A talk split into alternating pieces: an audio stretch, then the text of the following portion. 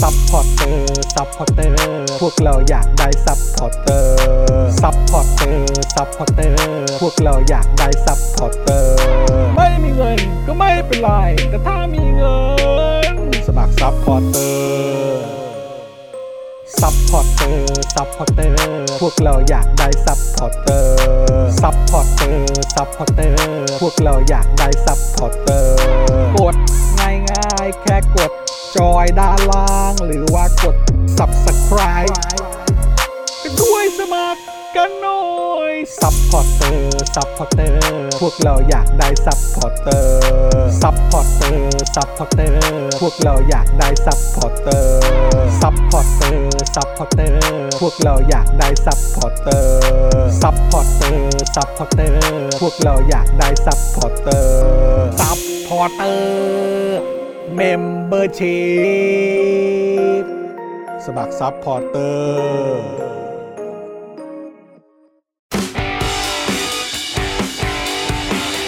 Daily t o p i c กกับจอห์นวินยู สวัสดีครับ คุณผู้ชมครับ ต้อนรับทุกท่านนะครับเข้าสู่ Daily Topics นะครับ ประจำวันที่ 11 ใช่ไหม วันนี้วันที่ 11อ่า11 พฤศจิกายนนะครับ 2565 นะครับ อยู่กับผม จอห์นวินยูนะครับนะฮะจอห์นวินยูผู้ซึ่งยังไร้ฉายา ครับ นะครับ มีเป็นอะไรอ่ะ จอห์นวินยู จอร์เจีย ล่าสุดเป็นอะไร จอห์นจอร์เจีย จอจอจอจอนจอเจีย จอจอจอเด็กชายจอนจอเจีย ครับผม จอห์น ครับ จอร์เจียนะครับนะแล้วก็แน่นอนนะครับ วันนี้อยู่กับคุณปาล์มด้วยนะครับ สวัสดีครับคุณผู้ชมครับ นี่นะฮะคุณปาล์มธัญวิทย์เจนอักษร วันนี้ผมก็มาในทีมเดิมนะครับ ธีมเดิมธีม ขอ เดิ อ ม นุญาตใส่หน้ากากอีกหนึ่งวัน เขาเรียก นะ ว่า บผม เพื่อความปลอดภัยไง เพื่อความปลอดภัยนะครับ เออ เพื่อความชัวร์สองวันกำลังดีแล้วเดี๋ยวเรา ครั เข้า บ เสาร์อาทิตย์กลับมาวันจันทร์ถ้าทุกอย่างปลอดภัยเราก็กลับมาเหมือนเดิมนะครับ ถูก คุณ ต้อง ผู้ชม ครับ ครับ ผมนะฮะอ่ะแล้วก็แน่นอนนะครับ วันนี้อยู่กับพี่ใหญ่สป็อคดาร์กด้วยนะครับ ครับสวัสดีครับ สวัสดีพี่ใหญ่ด้วย สวัสดีพี่ใหญ่ครับ สวัสดีคุณผู้ชมทุกท่านด้วยหลายท่านทักเข้ามาว่ามีเสียงฮาวุ้มวุ้มวุ้มวุ้มวุ้มวุ้ม อ๋ วุ้อมเป็นเสียงเอ็โคนิดนึงใช่ไหม ใช่ เออนะครับอ่ะต้องขออภัยคือตอนนี้เราก็ยังปรับกับเขาเรียกว่าอะไรนะแบบเออเขาเรียกว่าอะไรอุปกรณ์ใหม่ๆ ระบบใหม่ ระบบ ๆ ใหม่ๆนะครับแล้วก็บรรยากาศใหม่ๆ ของพวกเราในสตูดิโอเดิมนะค ค รั รั บบ แต่ว่ามีอะไรต่างๆ ที่แบบเปลี่ยนแปลงไปด้วยนะครับยังไงก็เอ่อคอยติดตามแล้วกันนะครัครั บบ นะแล้วก็เดี๋ยวทุกอย่างน่าจะแบบเข้าที่เข้าทางแบบเป๊ะๆกันแบบเร็วๆนี้อย่างแน่นอนนะค ครั รับบ ผม นะอ่ะแล้วก็สำหรับคุณผู้ชมนะครับใครมาแล้วก็อย่าลืมกดไลค์กดแชร์กันด้วยนะครับนะวันนี้อยู่กับเราตั้งแต่5โมงครึ่งนะฮะ เฮ้ย ลากยาวกันไปนะค ค รั รับ บ นอกจากจะอยู่กับเรา 3 คนแล้วนะครับ ฮะ ก็เดี๋ยววันนี้เนี่ยจะมีการโฟนอินด้วย ถูกต้อง นะครับ ซึ่งวันนี้เนี่ยเราจะมาโฟนอินกัน ซึ่งเป็นเรื่องราวที่เกี่ยวข้องกับกองทัพด้วยนะครับ อันนี้ก็เป็นเรื่องทวิตเตอร์เดือดนะฮะ t วิตเตอร์เดือด แชร์กันกระจุยกระจายนะครับ ลักษณะ ครับ การตอบคำถาม อืม เมื่อมีความจำเป็นต้องชี้แจงให้ประชาชนได้เข้าอกเข้าใจ ครับอืมก็มาดูกันว่าวิธีการตอบคำถามเขาเป็นอย่างไร ใช่ครับ นะครับนะฮะอ่ะแล้วก็แน่นอนนะครับคุณผู้ชมก็สามารถสนับสนุนพวกเราได้นะครับ ผ่านทางบัญชีกสิกรไทยนะครับศูนย์หกเก้าแปดเก้าเจ็ดห้าห้าสามเก้านะครับอ่าก็สามารถเติมพลังให้กับพวกเราได้ เช่นเคย เช่นเดิมเลยนะครั ครับ บ แล้วก็อย่างที่หลาย ๆ ท่านอาจจะทราบกันนะครับ ก็คือตอนนี้เรามีฟังก์ชันซูเปอร์แชทแล้วด้วยนะครับ นี่นะครับ ตอนนี้เริ่มมาแล้วนี่ไงคุณสรัญญามา อันนี้อันนี้คื ครั อบ ซูเปอร์แชทใช่ไหมฮะพี่ใหญ่ ใช่ แบบนี้ ค คือซูเปอร์แชทนะครับแหม อ๋อ ขอบคุณคุณสรัญญามากเลยนะครับ ครับผม นะฮะแล้วก็อย่างที่บอกไปนะครับมาร่วมนะฮะเอ่อสนุกกับเราผ่านทางซูเปอร์แชทได้นะค ครั รับบ แล้วก็สำหรับใครที่เป็นทีมดูย้อนหลังนะครับก็สามารถเอ่อเติมพลังให้กับพวกเราผ่านทางซูเปอร์แตงได้ด้วยเหมือนกัน ครับ นะฮะ ผม ถือว่าเป็นการเขาเรียกว่าอะไรเหมือนแบบซื้อซื้อกาแฟให้ให้กับพวกเรา รับ ใช่ ป อะ มาณ ไรแบบนี้เออบายเมียคัพอฟฟี่ ซูเปอร์แตงก็คือขอบคุณมาก ขอบคุณมากขอบคุณมาก ขอบคุณมาก นะครับแล้วก็นอกจาก จากนี้คุณผู้ชมก็สามารถเป็นเมมเบอร์ผ่านทาง YouTube นะฮะได้เลยนะครั ครับ บ อ่าผ่านทาง YouTube Membership นะครับแล้วก็ยังสามารถเป็นซัพพอร์เตอร์ผ่านทาง Facebook ได้ด้วยเหมือนกันนะครับนะแล้วก็เดี๋ยวตอนนี้เรามาทักทายคุณผู้ชม ผ่านทางช่องคอมเมนต์กันหน่อยไหมนี่ ครับ คุณศรัทธามาแล้วสวัสดีนะครับ คุณสถาสวัสดีนะครับ คุณ I Love King Kong ก็มานะครับ เออ คุณ I Love King Kong บอกว่าคุณอาร์ตตั้งฮกกี้ทราบข่าวหมอเหรียญทองจะย้ายไปต่างประเทศหรือยัง เขาจะไปเป็นกองกลางอะไรประมาณนี้แล้วใช่ไหม เขาจะไปอยู่ออสเตรเลียบอกว่าจะไปอะไรอ่ะไปเออเขาเรียกว่าอะไรนะ เหมือนแบบใช้ใช้ชีวิตช่วงบั้นปลาย อ่า ใช้คำนี้นะใช้ ใช้ ชีวิตช่วงบั้นปลาย อยู่ที่ต่างประเทศแล้ว ออสเตรเลีย ครับผม ผมก็จะไปหาคุณปวีเหรอฮะ เออ เออนะฮะ หรือเปล่าจะไปหากันหรือ จะไป เปล่า หาคุณปวีนไหมคือควรจะไปคุยกับคุณปวีหน่อยนะ เออ จริงๆนะจะไปทั้งทีก็ไปคุยกับคุณปวีหน่อย เออ นะฮะจะดีมากนะครั ไหนๆจะไปแล้วอ่ะ จริงๆ เดี๋ยวเดี๋ยวเมื่อเมื่อกี้ผมเข้าไปเม้นต์ในในข่าวด้วย เอาเหรอ เออ จริง ๆอ่ะนี่นี่นี่นี่นี่นี่ผมเจอแล้วผมเจอแล้ว โอ้มีคนเข้าไปกดไลค์คอมเมนต์ผมเพียบเลยนะครับ ก็เขาบอกว่าไทยรัฐลง บอกว่าหมอเหรียญทองเตรียมย้ายประเทศ โพสต์ดันลูกเป็นผู้บริหารโรงพยาบาลแทน อ่า ลั่นขอไปใช้ชีวิตบั้นปลาย ริมทะเลเมืองเพิร์ธ โอ้โห นะฮะออสเตรเลีย โอ้โหเมืองใหญ่ ทำไม ซด้วย แหละฮะแบบเขาเรียกว่าอะไรอ่ะชายฝั่งไทยไม่ดีเหรอครับ มัน ชายทะเลไทยไม่ดีเหรอครับ เออ คื ทำ อ ไมต้องไปอยู่ถึงเพิร์ตออสเตรเลียล่ะครับ คือประเด็นคือที่สำคัญก็คือว่าคนลักษณะอย่างคุณหมอเนี่ย คือดูทรงแล้วจะไม่ทิ้งแผ่นดินไง นั่นข้อที่หนึ่ง เออ ข้อที่สองก็คือว่าคนลักษณะอย่างคุณหมอเนี่ยเป็นไปไม่ได้เลย ที่คนจะไปบอกเขาว่าถ้าเป็นอย่างนั้นอย่างนี้ก็ออกจากประเทศนี้ไป อ่ะ คนอย่างคุณหมอเนี่ยไม่มีใครไปพูดกับเขาอย่างนั้นไม่ได้ นั่นน่ะดิ เพราะฉะนั้นในเมื่อประเทศไทยก็งดงามซะขนาดนี้ เออ คนไล่คุณหมอก็ไม่มี แล้วคุณหมอยังจะไปเนี่ย คุณหมอจะไปเล่น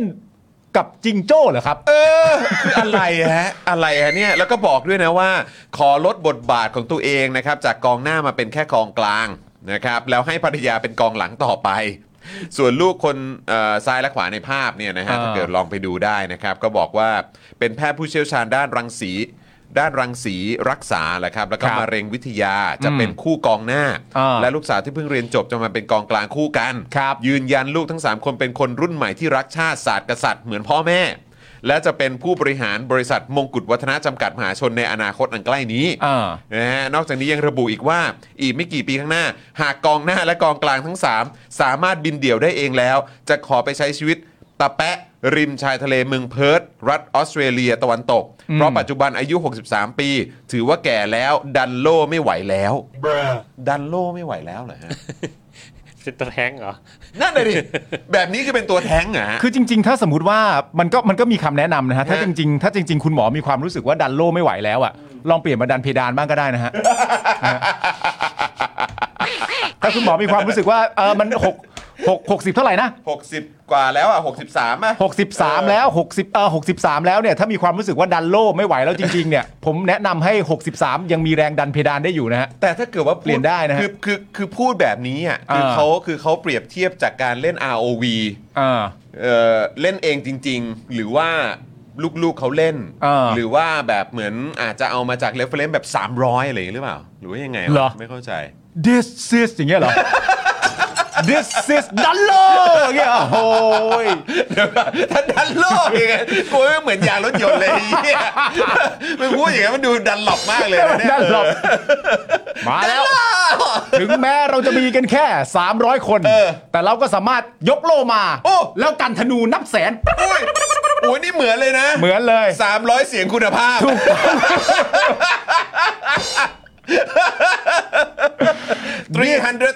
หรือเปล่า โอ้โหเอ้ยมันเยอะกว่านั้น 300,000 แต่ว่า ไง เดี๋ยวคำมัน แบบ จะยาว อะไรอะอาจารย์ท่านหนึ่งเคยพูดไว้บนเวทีอะ อ่า ว่าแบบ เอ้ยสามแสนเสียงของเราแม่งมีคุณภาพกว่าแบบว่าทั้งประเทศอีก อาจารย์ท่านนั้นน่ะจริง ๆ กูก็ไม่แน่ใจนะ ฮะ ว่าจะไปออสเตรเลียเมื่อ ไหร่นะกูมีหวังมีมีก็ไปได้เหมือนกันนะ ทำเป็นเล่นไปทำ แล้ว เป็นเล่นไป อันที่ไม่แน่ใจเนี่ยข่าวมันเขียนครบถ้วนหรือเปล่าว่าเขาบอกว่าลูกของเขาทั้งสองคนเนี่ยที่บอกว่ารักชาติศาสตร์กษัตริย์ใช่ไหม เออ แต่ไม่ได้เขียนใช่ไหมว่าจะตามไปเมืองนอกเมื่อไหร่อะ ไม่รู้ไม่ได้บอก โเค ไม่ได้บอกไม่ได้บอก แต่ ไม่ ว่า เป็นไร เนี่ยเขาจะผลักดันทำไมให้เป็นกองหน้า ใช่ นะครับ ก็ไม่เป็นไร พี่จัครั บบ จากจากประสบการณ์ของคุณแล้วก็พี่ใหญ่ด้วยละกัน อ่า ในฐานะที่เป็นคนดูบอล ครับ บ่อย อืม นะครับกองหน้านี่มาเล่นกองหลังกองกลางอะไรได้ไหมฮะ เออจริง ๆ แล้วต้อง มันบอก เหมาะไหม อย่างเงี้ย ฮะ หรือว่าแบบคือมันอาจจะไม่ถูกโฉลกกับ มันมันจะย้ายได้แค่แค่ครึ่งเดียวเนาะ ใช่ หน้าไปกันหน้าลงมากลางถ้าแก่แล้วอะไร เอ เงี้ย อ หน้าลงมากลางหรือ แต่มัน ไ มีไหมแบบกองหน้าย้ายมาเล่นกองกลางอ่ะ ก็เอ่อ ลูนี่อะไรอย่างเงี้ยเหรอ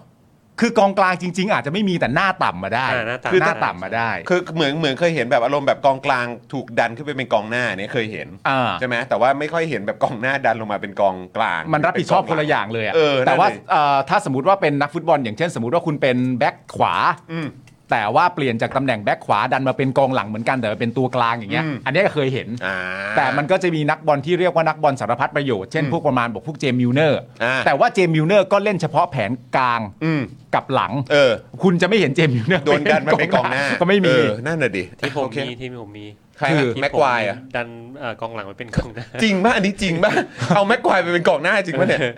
วัน มี ที่ เหร ไป อ เจอโซซิดัดไงนัดสุดท้ายอะ ไปเล่นหน้าเลยเหรอ เออ โอ้โห เปลี่ยนมาแล้วเปลี่ยนเอาแม็ก จริ ควาย งเหรอ ปง ไม่แล้วจำได้ จริงๆ จำ อ๋อ ได้ เปลี่ยนลงมามง ใช่ จำได้ว่าเหมือนเคยมีเกม ดันหน้า อุ่นเครื่องอะไรสักอย่างเคยเอาบาเตสไปเล่นกองหน้าป่ะ เออ เ อ่านั่นเกมเกมกระชับมิด กระชับมิดอะไรสักอย่าง เออ เอา บั บั ต ตร รนั้นเอาขำนั้นเอาขำ อันนั้นคือผู้รักษาประตูมันเล่นกองหน้าเลย อันนั้นอันนั้นกระชับมิตร เออกระชั เอนเตอร์เทนคนดู เอนเตอร์เทนคนดู แต่อันนี้เขาดันโล่นะเว้ย เขาดันโล่ เขาสายดันโล่อะ แต่ถ้า เออ ดัน เขน่าจะจริงจัง ย้ำอีกครั้งนะครับ เออ ดันโลไม่ไหวดันเพดานได้นะครับผมย้ำเลยอันนี้ย้ำเลย สักหน่อยนะ แล้วก็ถ้าเกิดไปจริง ๆ ก็ เอ่อรบกวนทักทายหมาป่าดิงโก้ด้วยกันแล้วกัน หมาป่า นะฮะก็ ไหนๆจะไปแล้วก็ นึกว่าจะไปหาครอกระไดดันดี ก็ไม่ต้องละไหนๆก็ไหนๆแล้วมันก็โหตัวที่ผมชอบนะ เออ หมาป่าดิงโก้ผมว่ามันลักษณะมันเหมือนหมาบ้านดี ฮะ แต่ว่ามันค่อนข้างที่จะแบบเอ่อดุร้ายรวดเร็ว อ่า แล้วก็เหี้ยมโหดพอสม อัน ควร นี่คือเป็นทรงแบบเอ่อสุนัขเฝ้าบ้านไหม มันไม่สุนัขเฝ้าบ้าน ไม่ใช่ เออไม่ใช่เหรอ เฝ้าบ้าน ไม่ใช่เหรอ สุนัขป่าเลย เอาสุนัขป่าเลย สุนัขป่าเลยดูดัน อ๋อดูดัน ดูด้านก็ อ่าโอเค ฝากทักทาย โอ สุ เค นัขป่าดิงโก้ด้วย เอ้ยเฮ้ยสุนัขป่าดิงโก้เข้ามาในสตูกูเหรอวะกาหารมาก อ่ะโอเค คุณผู้ชมครับเอ่อก่อนที่เราจะไปเข้าเนื้อหาข่าวกันนะค ค รั รั บบ แล้วก็เดี๋ยววันนี้มีโฟนอินด้วยย้ำอีกครั้งเดี๋ยวตอนทุ่มหนึ่งเราจะมีการโฟนอินกันนะครับ ครับ นะฮะแต่ว่าตอนนี้เรามาขอบคุณผู้สนัมสนุนใจดีของเรากันก่อนดีกว่าไหม ครับผมได้เลยครับ นะแล้วก็เดี๋ยวจะกลับมาอ่านคอมเมนต์กันต่อเพราะตอนนี้คอมเมนต์นี่ไหลยาวมากเลยนะครับนี่ ครับ นะ ผม เอ้ยมีคนบอกว่าให้เอ่อถ้าเกิดว่าคุณหมอจะไปจะไปออสเตรเลียเนี่ยระวังจระเข้น้ำเค็มด้วยนะ อ้าวทำไมอ่ะ เพราะว่าดูดูดูเดือดเหมือนกันนะเออ เหรอ ดูเดือดดูเดือดออ จระเข้น้ำเค็ม ดี๋ยวห็ เหรอ อ้าวตาแปะคนนั้นนี่น่าสนใจ เออครับผม อารมณ์แบบอ้าว is that Chinese food แต่บอก no I'm Thai แต่ว่าตามข่าวที่ไทยเราพบ Thai I'm Thai I'm อ๋อ Thai I'm Thai พูดเฉยๆก็ได้มั้ง อ๋อโอเคโอเค หกสิบสามแล้วจะตีให้เจ็บอกทำไม ๆเอาก็เขาชอบดันโลอยู่ เห็นดันโลตลอด เออ คุณทำอะไรฮะ ดันโลล้อเหรอ ฮะนั่นมันดันหลอบพังพังพัง โอ้ยสามสี่ที เอานะนิดหน่อยนิดหน่อย เดินเข้าไป นะฮะอ่ะโอเคเราขอบคุณผู้สนัมสนุนใจดีของเราก่อนดีกว่า เราเริ่มจากโทมิเกียวซานะครับ ครับ โทมิเกียวซา80 ปีตำนานความอร่อยนะครับ ไส้แน่นกรุบกลมกล่อมทำมือแบบจานต่อจานนะครับ สั่งได้ที่ Facebook โทมิเกียวซาออฟฟิเชียลนะครับ สั่ง ครั มา บ ทานที่บ้านก็อร่อยนะครับ ไปทานที่ร้านก็ได้อยู่ที่พุทธมณฑลสายหนึ่งนะครับ โท ครั มิ บ เกียวซาคุณผู้ชมครับ ต้องไปโดนกันครับ อร่อยแน่นอนนะครับ ครับ ต่อกันด้วยนี่เลยเราก็เพิ่งเมาส์ถึงเขาตั้งแต่ต้นรายการเมื่อสัก ถูกคต้อง รู่นี้เลยนะครับ ตั้งฮกกีบะหมี่กวางตุ้งครับ อาหารที่นี่อุดมไปด้วยดราม่าแสนอร่อยของชาวเน็ตทุกวันเลยนะครับ ครับ ยังไงก็สามารถเข้าไปดูรายละเอียดกันได้ทาง Facebook ตั้งฮกกีนั่นเอง หรือว่าจะเป็น Instagram ก็ได้นะค ครั รับ บ หรือว่าช่องทางโซเชียลมีเดียแพลตฟอร์มต่างๆนะครับรับรองว่าอุดมไปด้วยดราม่าแล้วคุณจะน้ำลายไหลนะครับเพราะว่าอาหารอร่อยๆของเขาครับ ใช่ครับผม เรื่องดราม่านี่เราการันตีนะครับ ล่าสุดเนี่ยคุณอาร์ตก็เพิ่งโพสต์ไปว่าประเด็นคุณอาร์ตเนี่ยก็เคยเอ่อถูกกล่าวหา ในฐานะอารมณ์ประเด็นเรื่องการเป็นคนจีน แล้วก็มาทำมาหากินในประเทศไทย เออเออเออ แล้วทำอย่างนั้นถูกหรือเปล่าอย่างนี้หรือเปล่านั่นนู่นนี่ แต่ประเด็นนะตอนนี้มีประเด็นเรื่องทุนจีน อ่ามี มีเรื่องฆ่าเสือจากจีนอะไรอย่างเงี้ย อ่า คุณอาร์ตเขาก็เลยสงสัยว่าเอ๊ะสากมีเสียงหรือเปล่ากันจั ง นะฮะสงสัยเอ๊ะสากสากไปมีเสียงแล้วเห็นสากเป็นขลุ่ยหรือเป ล่า อ๋อใช่ใช่ใช่ใช่เพราะว่าคือรู้สึกว่าในโพสต์นั้นเนี่ยใน Instagram มั้ง เออ เออผมก็เข้าไปเม้นด้วยเหมือนกัน เพราะว่าในที่เขาไปบุกคฤหาสน์ใช่ไหม ใช่ แล้วก็เจอหัวรถไฟความเร็วสูงปะ จอห์น จอดอยู่ฮะ ขัวรถไฟเนี่ย ฮะ นั่นมันโซนนอกบ้านถูกไหม โซนนอกบ้าน ซึ่งอันนั้นน่ะมันก็ไม่ใช่เรื่องเล็ก อ๋อใช่ ซึ่งประเด็นก็คือ ถูกต้อง กูก็ไม่เข้าใจว่า เอามาทำไม จะมีหัวรถไฟ ไม่แต่ ทำเหี้ บายงคน อะไร ก็อาจจะชอบแบบมียานพาหนะต่างๆ แบบตกแต่งอยู่ใน ใช่ สวนแถวบ้านอะไรอย่าง ผ งี้ ม หรือ เค ปล่ ยเห็นบ้านของนักบาสเกตบอลคนหนึ่งก็คือ ฮะ ชาคิโอนิล ฮะ บ้ามีนอะไร เขาก็ ฮะ หลังใหญ่มาก เขามีตุ๊กตาลิงกอริลล่า ตัวใหญ่ชิบหายเลยอยู่กลางบ้าน โอ้โอเค แต่อันนั้นมันคือมันเหมือนแบบตกแต่งไง อ่า แต่คืออันนี้หัวรถไฟ ฮะ ใช่ไหมหรือบางทีก็อาจจะเห็นแบบอ่ะมีอะไรมีเรือยอทไหม อ่า เออใช่ไหมหรือว่าอาจจะมีแบบเป็นรถคลาสสิกอะไรอย่างเงี้ย ใช่ เออแต่มันจะมีอะไรใหญ่กว่านั้นอีกปะ ไม่อันนี้ไม่แน่ อัน ใจ นี้ไม่รู้เหมือนกัน ไม่แน่ใจ เห รือหรือ แต่ก็แบบก็แปลกใจอืม อ่ะแต่ถ้ามัน ไป ก็จะ ไป หา ได้ กว่า แร นั้ ง น บันดาลใจจากใครหรือเปล่า ใช่ไง ออ เพราะประเด็นก็คือว่าถ้านอกบ้านอ่ะ อืม นอกบ้านมันมีหัวรถไฟแล้วอะ เออ แล้วเท่าที่ดูนอกบ้านเนี่ย ครับ มันก็ไม่เห็นเอ่อยานพาหนะอื่น อ่ะครับ ๆ ที่เป็นยานพาหนะขนาดใหญ่ ขนไป นะ แล้วมัน อ้าว ใช้ออกนอกประเทศ ก็ไม่แน่ นะ ก็จำนวนหนึ่งก็ออกไปแล้วอะอันนี้การจะขน ใช่ ขนนำไปก่อน ใช่ใช่ ตัวยังอยู่ เออ แต่ของกูไป แล้วนะ อันนี้ก็เป็นไปได้ เออเออ แต่ประเด็นก็คือว่าในบ้านนี่ก็ไม่ธรรมดา ในบ้านมีอะไรวะ ในบ้านนี่ต้องบอกว่าถ้าเปิดประตูเข้าไปนี่จะเข้าใจว่าเป็น UN ทันที ทำไมวะ มีธงชาติ มีรูปผู้นำประเทศต่างๆ ทางเดินเป็นสีแดง อ๋อได้ข่าวว่ามีแบบเป็นเครื่องแบบทหารก็มี เครื่องแบบทหารไม่ธรรมดาด้วย มีหลงมีเหรียญเต็มยศอะไรเลย เครื่ อะ องแบบทหารไม่ธรรมดา เอ ด้วย อแต่ทหารทหารจีนเหรอ ทหารไทยไง เอาเหรอจริงเหรอนึกว่ากองทัพปลดแอก เออจริง นึกว่านึกว่าเป็นเครื่องแบบกองทัพปลดแอกซะอีกเออ ต้องทำต้องทำเสียงพี่บอลเชิญยิ้มนี่พูดจริง เออนี่พูดจริง นี่พูดจริง นี่พูดจริง ไม่ใช่ทหารจีน นี่กองทัพไทยเหรอฮะ ของทัพไทยเลย รอยัลไทยอาร์มี่ เฮ้ เนี่ย ยนะฮะ นี่พูดจริง โอ้โหจริงเหรอเนี่ย ออนี่พูดจ ก็ ริง สงสัยคิดว่าก็คงแบบเออสามารถแบบเขาเรียกว่าเนียนเป็นได้ ใช่ เพราะว่ามีมีมีแบบเหมือนอารมณ์ว่าก็โลสัมเภามาเยอะ ใช่ อะไรอย่างงี้ และที่สำคัญอันเนี้ยแต่ละคนเนี่ยเวลาเห็นภาพคลิปเนี่ย อืม ที่ตำรวจเข้าไปอ่ะ ครับ แล้วพอตำรวจเข้าไปเราก็เห็นหน้าตำรวจแบบไปเข้าไปมองแบบหืม อืม มี โอ้ ของนี้ด้วยเนี่ย เออ พวก เออเอออ อะไรกันเนี่ย เออ แล้วกูก็คิดในใจ ฮะ เวลาเห็นตำรวจทำหน้ามึนอ่ะ ฮะ ก็แบบอย่ามึน อย่ามึนเลย อย่า นะ ไปไปมึนหน้า ผมคิดว่าคุณน่าจะเห็นอะไรแปลกกว่านี้มาเยอะแล้วแหละ เอออย่าอย่า อันเนี้ยเด็กๆมั้ง อย่าไปเล่นทางมึนอย่างนั้นสิ เออไม่เอา เอ นะ อ ไม่เอา ก็อะไรที่เรานั่งดูกันอ่ะ ที่เป็นอะไรนะ เรื่องรถนำขบวนอ่ะ ่า แล้วที่ตำรวจแบบเอ่อตรวจคนเข้าเมืองบอกว่า เออก็แบบตำรวจที่ไปขับให้อ่ะ เออ ก็ไม่รู้ ใช่ ว่าเอ้าไม่ใช่นี่นึกว่าเป็นนักการทูตจริงๆหรือ ไม่ สั แล้ว กอย่าง แล้วประเด็นนะมันมีการยอมรับออกมา เพราะว่า เออ ณตอนแรกตามที่ข่าวออกมาเนี่ย เรายังไม่แน่ใจตอนช่วงข่าวช่วงแรก เออ ว่ารถที่เป็นรถนำขบวนให้เนี่ย โอเคว่าคุณจะบิลีฟว่าคนนี้เป็นนักการทูตอะไรจริงหรือเปล่านั่นมันเรื่องหนึ่ง อืม แต่คนที่เป็นคนขับรถนำขบวนให้เนี่ย อืม คนเหล่านั้นน่ะเป็นใคร อืม ปลอมแปลงตัวมาหรือเปล่า อืมอืม แต่พอมาสัมภาษณ์กันจริง ๆ ดันมาได้คำตอบว่า เฮ้ยตำรวจจริง อืม ไม่ได้ปลอมแปลงตัว ใช่ แต่เป็นตำรวจที่เข้าใจผิดเข้าใจว่าคนคนนั้นน่ะเป็นนักการทูตจริง อืม ๆ กูก็เพิ่งโพสต์ไปวันนี้ว่า เฮ้ย องค์กรตำรวจไม่ต้องปฏิรูปหรอกเก่งซะขนาดนี้ เก่งขนาดนี้แล้ว เก่ง ไม่ก็คือก็ต้องก็ต้องยอมรับว่าเขาชื่ออะไรนะเขาชื่อหลิวหรืออะไรหรือเปล่าหลัวหรืออะไรสักอย่าง สะเสี่ยวปอเสี่ยวปออะไรสักอย่าง เสี่ยวปอเสี่ยวปออะไร เศร้า ประมาณนี้ย เศ หร ร้า อ เสี่ยวเศร้าเศร้าเศร้าเสี่ยวปอ คือผมคิดว่าเขาน่าจะยึดถือเขาเรียกว่าอะไรนะ เหมือนเป็นแบบหลักการอะ อ่า ที่ว่าที่ที่อันตรายที่สุดคือที่ที่ปลอดภัยที่สุดหรือเปล่า เอามาขับนำขบวนเลย เฮ้ย ใช่ไหมกูกล้าขนาดนี้แล้วมึงมึงมึงต้องรู้อยู่แล้ว เออ มึงไม่รู้อะไรซะแล้ว เออใช่ไหม ซ่อนต้นไม้ต้องซ่อนในป่าเว้ย เอออะไรอย่างงี้ไง ซ่อนคนต้องฟ้อต้องซ่อนในฝูงชนเว้ย เอออะไรอย่างเงี้ยที่ที่อันตรายที่สุดมันก็จะเป็นที่ที่ปลอดภัยที่สุด ใช่ถูกต้อง ใช่ไหมปลอดภัยแน่นอนนำขบวนให้ด้วย แต่ถ้าถ้าปลอดภัยถ้าปลอดภัยจริง ๆ ไม่อันตรายจริงๆจริงๆมึงไม่น่าหนีไปแล้วสามคนนะเออ นั่นน่ะดิ อยู่ให้พูดคุยกันก่อนก็ได้ ะดิเอ นะ อ ฮะ เคลียร์กันยังนะ อ๋อ ครับ โอ้คุณผู้ชมบอก ครับ เรายังสนับสนุนผู้สนับสนุนการไม่ อ๋อ จบนะฮะ ขอ ขอโทษนะ ขอโทษครับขอโทษครับขอโทษครับ เดอะมีทแพนคุณผู้ชม ค ค รั รั บบ เดอะมีทแพนสวรรค์ชั้น 7 ของสายเนื้อโอ้เยสนะครับ มีโปรใหม่มาบอกด้วยนะครับ ในช่วงเวลา 5 โมงเย็นถึง 1 ทุ่มตรงนะครับ ถ้าสั่งเบอร์เกอร์เนี่ยแถมฟรีไปเลยเครื่องดื่ม 1 แก้วนะฮะ ส่วนโค้ดอตอหอเนี่ยนะครับ ก็ยังสามารถใช้ลดค่าอาหาร 10%ได้เหมือนเดิม ครับ เพิ่มเติมนะครับคือถ้ายอดสั่งเนี่ยครบ 1,000 บาท รับฟรีไปเลยแพนาคอต้า1จานนะครับสั่งได้ที่ Facebook The Meat Pan นั่นเองครับคุณผู้ชม ต้อง ค ค รั รับ บนี่ไงได้ทั้งเมนคอร์สด้วยใช่ไหม อ่า แล้วก็ได้เครื่องดื่มด้วย ครับ แล้วก็แถมยังมีของหวานด้วย อ่า นะฮะต้องยกให้เดอะมีทแผนครับ ครับผม นะฮะต่อกันด้วยนี่เลยน้ำว้าพาวเดอร์นะครับผมผงกล้วยน้ำว้าดิบออร์แกนิกตราน้ำว้า บรรเทาอาการกรดไหลย้อนอย่างได้ผลครับ ครับ พร้อมเสิร์ฟพรีไบโอติกให้จุลินทรีย์ที่ดีในลำไส้ เพื่อภูมิคุ้มกันร่างกายที่ดีนั่นเองนะครับใครสนใจนะครับไปดูกันได้เลยที่ Facebook น้ำว้าพาวเดอร์นั่นเองนะครับ ครับ นะฮะ ผม วันนี้มีคลิปอะฮะ มี ไม่ครับ มีใช่ไหม มา เออ นะครับ เดี๋ยวเราไปดูกันนะครับ ว่าวันนี้จะมาเอ่อในเนื้อหาส่วนไหน ครับ นะไหนไปดูนะครับ น้ำว้าพาวเดอร์ครับ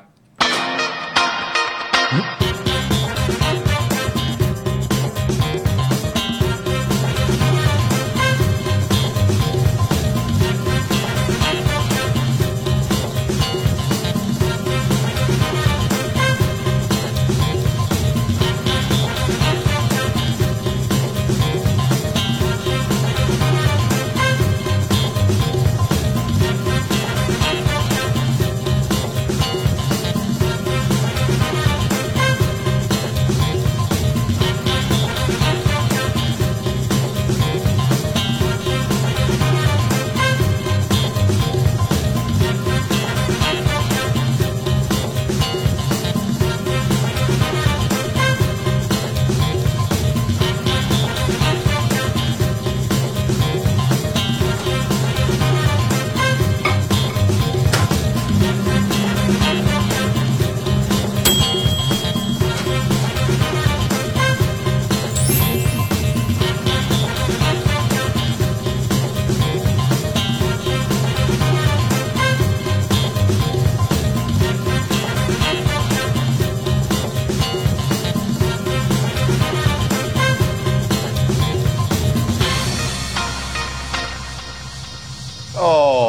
สุดยอด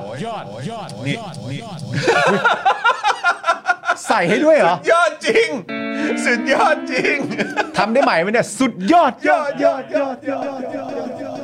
เอ้าได้จริงด้วยเฮ้ยได้จริงด้วย ทำให้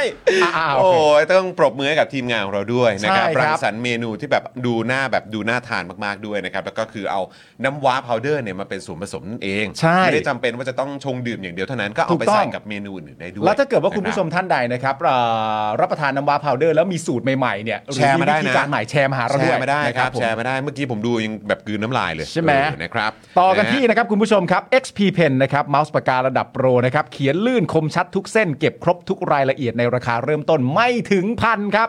ดูข้อมูลเพิ่มเติมได้นะครับ ที่เพจ XP Pen Thailand ครั ถู บ กต้องครับผมแล้วก็ต่อเนื่องกันด้วยนะครับกับจินตรักษณ์คลินิกนะครับจมูกพังเบี้ยวทะลุระเบิดมาจากไหน มาให้คุณหมอเชษฐ์แก้ให้ได้หมดทุกรูปแบบนะครับเขาคือคนที่โรงพยาบาลทั่วไทยโยนงานยากมาให้แก้เส มอ รู้กันเฉพาะคนในวงการนะครับ ครับ เทพจริงเรื่องงานซ่อมจมูกพัง ต้องหมอเชษฐ์จินตรักษณ์คลินิกนะครับสอบถามได้เลยนะครับที่ Facebook จินตรักษณ์คลินิกนั่นเองครับ ครับผมต่อกันที่ Protect Screen นะครับ สร้างพื้นที่บ้านของคุณให้ปลอดฝุ่น PM 2.5 ด้วย Protect Screen ครับ มุ้งลวดยุคใหม่นะครับ กันได้ทั้งยุงและฝุ่น PM 2.5 เจ้าแรกและเจ้าเดียวในประเทศไทยนะครับ ผลิตจากเยื่อนาโนไฟเบอร์คุณภาพสูงครับทำให้ตลอดการใช้งานไม่เกิดสนิมครับ ที่สำคัญเพียงแจ้งโค้ด SPD 10นะครับหรือว่า SPD 10นั่นเองนะฮะรับส่วนลดไปเลย 10%ครับสอบถามข้อมูลเพิ่มเติมนะครับได้ที่ Facebook Protect Screen นะครับหรือว่าเอ่อและ Line ID นะครับ @ps 2 2 8 ครับ 8หรือโทรไปได้เลยนะครับที่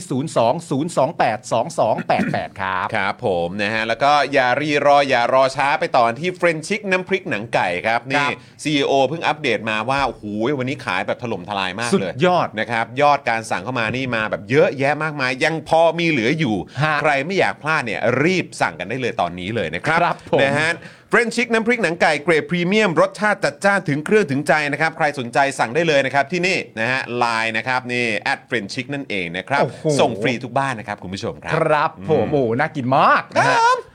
ต่อกันที่ฟุรุเมะนะครับคุณผู้ชมครับ ฟุรุเมะเครื่องดื่มแบบชง หอมอร่อยปราศจากน้ำตาลและไขมันนะครับ พร้อมสารสกัดกว่า 10 ชนิดครับ ที่จะมาช่วยเบิร์นไขมันเก่า ลดการสะสมของไขมันใหม่นะครับ และยังช่วยให้อิ่มนานอีกด้วยครับ ที่สำคัญนะครับ มีโปรโมชั่นพิเศษเมื่อซื้อ 2 กล่องขึ้นไปครับ ครับ ลดลงเหลือกล่องละ 290 บาท จากปกตินี่กล่องละ 350 บาทนะครับ ครับ ยิ่งไปกว่านั้นครับ ถ้าเกิดว่าซื้อ 4 กล่องครับ แถมไปเลยนะครับ แก้วเช็ค 1 ใบมี 3 สีให้เลือกกันได้ตามสบายนะครับ สั่งได้ที่ Facebook ฟุรุเมะไทยแลนด์นะครับ หรือว่ารายฟุรุเมะไทยแลนด์นั่นเองครับ อ่ะนะครับอ่ะแล้วก็อีกหนึ่งผู้สนัมสนุนของเรานะครับที่น่ารักมาก ๆ เลยนะครับ ก็คือฮานาทบะนั่นเองนะครับ กระดาษชำระละลายน้ำได้จากญี่ปุ่นนะครับ เทพฝุด ๆ ไปเลยนะครับ ครั ทิ้ บ งลงโถสุขภัณฑ์ได้เลยด้วยนะครับ ไม่อุดไม่อุดตันนะครับ แถมแกนม้วนเนี่ยก็มีกลิ่นหอม ช่วยดับกลิ่นในห้องน้ำได้อีกต่างหากนะครับ เพราะฉะนั้นใครสนใจก็สั่งกันได้เลยกับฮานาทบะนั่นเองนะครับแล้วก็จริง ๆ วันนี้ก็ 11 เดือน11 นะ ใช่แล้ว เออ 11 นะครับก็ถือว่าเป็นแบบมีมีต้องมีโปรพิเศษพิเศษอยู่แล้ว วันนี้ ะครับ วันดี ไปติดตามกันได้เลย ครับ นะ ผม นะฮะ อ่า แล้วก็มีอีกหนึ่งความพิเศษด้วยคุณผู้ชมค ใช่ รับ ครับ นะนี่ก็คือเป็นเรื่องราวที่จริง ๆ เราก็เข้าใจว่ามีการโปรโมทกันไปในเจาะข่าวตื้นด้วยเนาะนะฮะก็คือพ่อหมอของเราเนี่ย ฮะ นะครับเขาก็ไป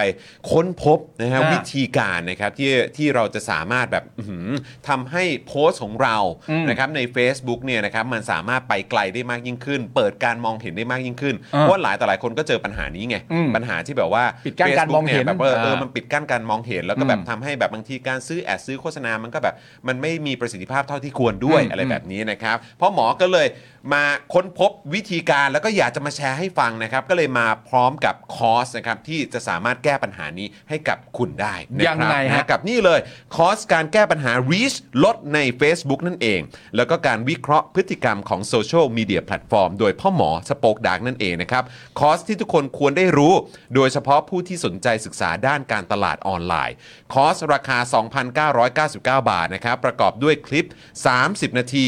มี PDF ไฟล์เนี่ย ให้ด้วย 11 หน้านะครับ ครับ สั่งซื้อได้เลยที่ Facebook Page นะครับคอสแก้ปัญหา พ่อหมอเนี่ยจะตอบแชทขายเองเลยนะครับ โอ้โห นี่นะฮะ เอาละฮะ มีคลิปด้วยปะ มีครับ มีคลิปใช่ไหมอ่ะลองไปดู ดู ค กั รั น บ ดู ผมนัทพงษ์เทียนดี นักวิเคราะห์อัลกอริทึมและพฤติกรรมแพลตฟอร์ม กรรมการผู้จัดการบริษัทสป o อคดักจำกัด ขอต้อนรับเข้าสู่คอร์สการแก้ปัญหาริชลดใน Facebook ครับ ในคอร์สนี้นะครับ คุณจะได้รับ PDF ไฟล์สำหรับประกอบการบรรยายนะครับ 1 ไฟล์ 10 กว่าหน้า แล้วก็วิดีโอคลิปอีกชุดหนึ่ง ซึ่งมีความยาวรวมกันน่าจะอยู่แถวแถวๆ30-40 นาที เป็นช็อตคอร์สนะครับ ไม่ยาวมากนำไปประยุกต์ใช้ แล้วก็ปรับพื้นฐานความเข้าใจว่าแพลตฟอร์มโซเชียลมีเดียใหญ่ที่สุดอันดับหนึ่งของโลกเนี่ยนะครับเขามองพฤติกรรมของผู้ใช้งานอย่างไร แล้วชักใหญ่เราอย่างไร เมื่อรู้อย่างนั้นแล้ว เราจะได้ไปชักใหญ่เขาต่ออีกทีหนึ่งนะครับเรียกว่าเรียนคอร์สนี้เพื่อให้รู้เท่าทันแพลตฟอร์ม เพื่อจะได้ไปปรับปรุงคุณภาพของคอนเทนต์ที่คุณโพสต์ในแพลตฟอร์ม Facebook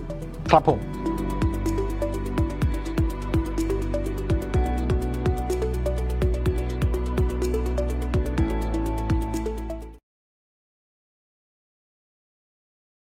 วันนี้เนี่ยก็ไปค้นพบวิธีนี้มาก็เลยอยากจะแชร์ให้กับคนที่ประสบปัญหานี้ด้วยเหมือนใช่กัน จริงๆ แล้วต้องบอกว่าตลอดระยะเวลาที่เราทำ Daily Topics มา หรือว่าทำรายการแบบของในเครือ Spoke Dark อะไรต่างๆกันานามาตลอดเนี่ยเราก็มักจะได้คำแนะนำจากพ่อหมอตลอด ใช่ สักช่วงเวลา 1 เดือน 2 เดือนพ่อหมอก็จะมีคำแนะนำใหม่ๆมาให้ตลอดว่าเอ้ยณตอนนี้ระบบปฏิบัติการมันเป็นแบบนี้นะณตอนนี้เขาเล็งเห็นแบบนี้อยู่ณตอนนี้ต้องทำแบบนี้เพราะฉะนั้นต้องแก้ มันเปลี่ยนตลอด เรา มันเปลี่ยนตลอดแล้วพ่อหมอก็ค่อนข้างที่จะนำมาบอกเราในระยะเวลาไม่นานหลังจากเปลี่ยนเสม ถู อก ต้องถูก นะ ต้อง ครับ ถู ผ ก ม ต้องนะครับเพราะฉะนั้นใครสนใจนะครับก็สามารถอ่าติดต่อเข้าไปทางเพจได้เลย ฮะ นะครับเพจใช้ชื่อว่าคอสแก้ปัญหานะครับนะฮะก็ลองไปเสิร์ชดูได้นะครับก็จะเจอพ่อหมออยู่ในนั้นพ่อหมอตอบแชทเองด้วยนะค ค รั รับผม นะฮะแล้วก็อีกหนึ่งนะฮะคลิปของเราอ่ะผมให้คุณผมรบกวนคุณหน่อยแล้วกัน โปรโม อั ท นนี้อยาก เลยคุณผู้ชม อยากรู้ว่าถ้าเกิดว่าเป็นคุณโปรโมทเจาะข่าวตื้นจะเป็นยังไง โปรโมทเจาะข่าวตื้นนะครับ เออ ตอนนี้เนี่ยก็เป็นตอนที่ 336 แล้วยินดีด้วยนะครับ ผม เก่ง ขอบ มา คุ ก ณ นะครับ เพื่อน เก่งมาก 300 กว่าตอนทำไปได้ยังไง วะ 336 ตอนเก่งจริง ตอนทีหนึ่1 ชื่อว่า เอออื้อหือตอนนั้นยังไม่ได้ตั้งชื่อเลยมั้ ยังยัง ยัง อ๋อ ไม่ได้ตั้งชื่อ เป็นอ๋อเหรอ เออครับผม อันนี้คือเจาะข่าวตื้น ครับ 336 นะครับผมรับลวงบอลฮะอุ้ย ไม่ใช่รับโลบางนะ รับลวงบอล รับลวง ฮะ บอลรับลวงบอล ฟุตบอลโลกกับ เออ ภาษีเรานะครับ และการหาเสียงของพวกไอ้กาก ครับ ดูตั้งชื่อดิ ดูตั้งชื่อดิ เจอข่าวตื้นนะครับ หยุดไป 3 อาทิตย์นะครับ โลกเนี่ยก็หมุนไปเร็วมากครับคุณผู้ชมครับ อังกฤษเนี่ยเปลี่ยนนายกไปแล้ว 2 คน ถูกต้อง คุณเซนเนี่ยก็กลายเป็นผู้นำระดับโลกนะครับ ส่วนประยุทธ์เนี่ยก็นั่งชะเง้อรอปูตินมาเอเปก ซึ่ง ไม่มา ไม่มา กลายเป็นคุณอังเด รปรสสองสองนะครับ ชื่ออะไรนะอังเดรโบโลซอฟะ อังอังเดรโบโลซอฟนะครับ มาแทน บอลโลก 2022 เนี่ยนะครับมาแล้วนะฮะ และคนไทยเนี่ยต้องลุ้นมานะครับ ว่าจะมีใครที่จะซื้อมาถ่ายทอดสดไหมนะครับผมไม่พอนะฮะ ต้องลุ้นอีกว่ารัฐบาลเนี่ยจะใช้เงินจากภาครัฐไปซื้อมาถ่ายทอดสดซะเองหรือไม่ กฎ must have และกฎ must carry ของกสทชเนี่ยมันคืออะไรนะครับผมทำให้ไม่มีเอกชนอยากซื้อมาถ่ายทอดสดเลยหรืออนะฮะ แล้วก็ชวนคุยนะครับ เรื่องปรากฏการณ์ไรเดอร์รวมตัวประท้วงแพลตฟอร์มนะครับ เพื่อเรียกร้องค่าแรงนั่นเองฮะมาคุยนะครับกับคนทำงานไรเดอร์ว่าช่วงนี้เนี่ยเขาต้องเจออะไรบ้างนะครับ ทั้งหมดนี้เนี่ยในเจอข่าวตื้นนะครับ ตอน 336 รับลวงบอล ฟุตบอลโลกกับภาษีเรา และการหาเสียงของไอ้พวกกาก อืม เราก็แปะลิงก์ไว้ด้านล่างนะคุณผู้ชมฮะ ถูกต้องครับ ตาม ผม ดูกันได้ นะ นะ ฮะ ฮะ นี่มีคนบอกวายเอ่อคุณธนาโนบอกว่าวายปูตินเท อืม วายตายแล้วครับ สั่งปูตินได้ประดุกคลองเตย ก็ได้โบโลซอฟนะ ได้โบโลซอฟ เ นะครับ เป็นอะไรนะเอ่อ deputy prime minister นั่นแหละ อ๋อ นะ เหรอ ค ฮะ รับผม เออนะครับ แล้วก็คุณมุกบอกว่า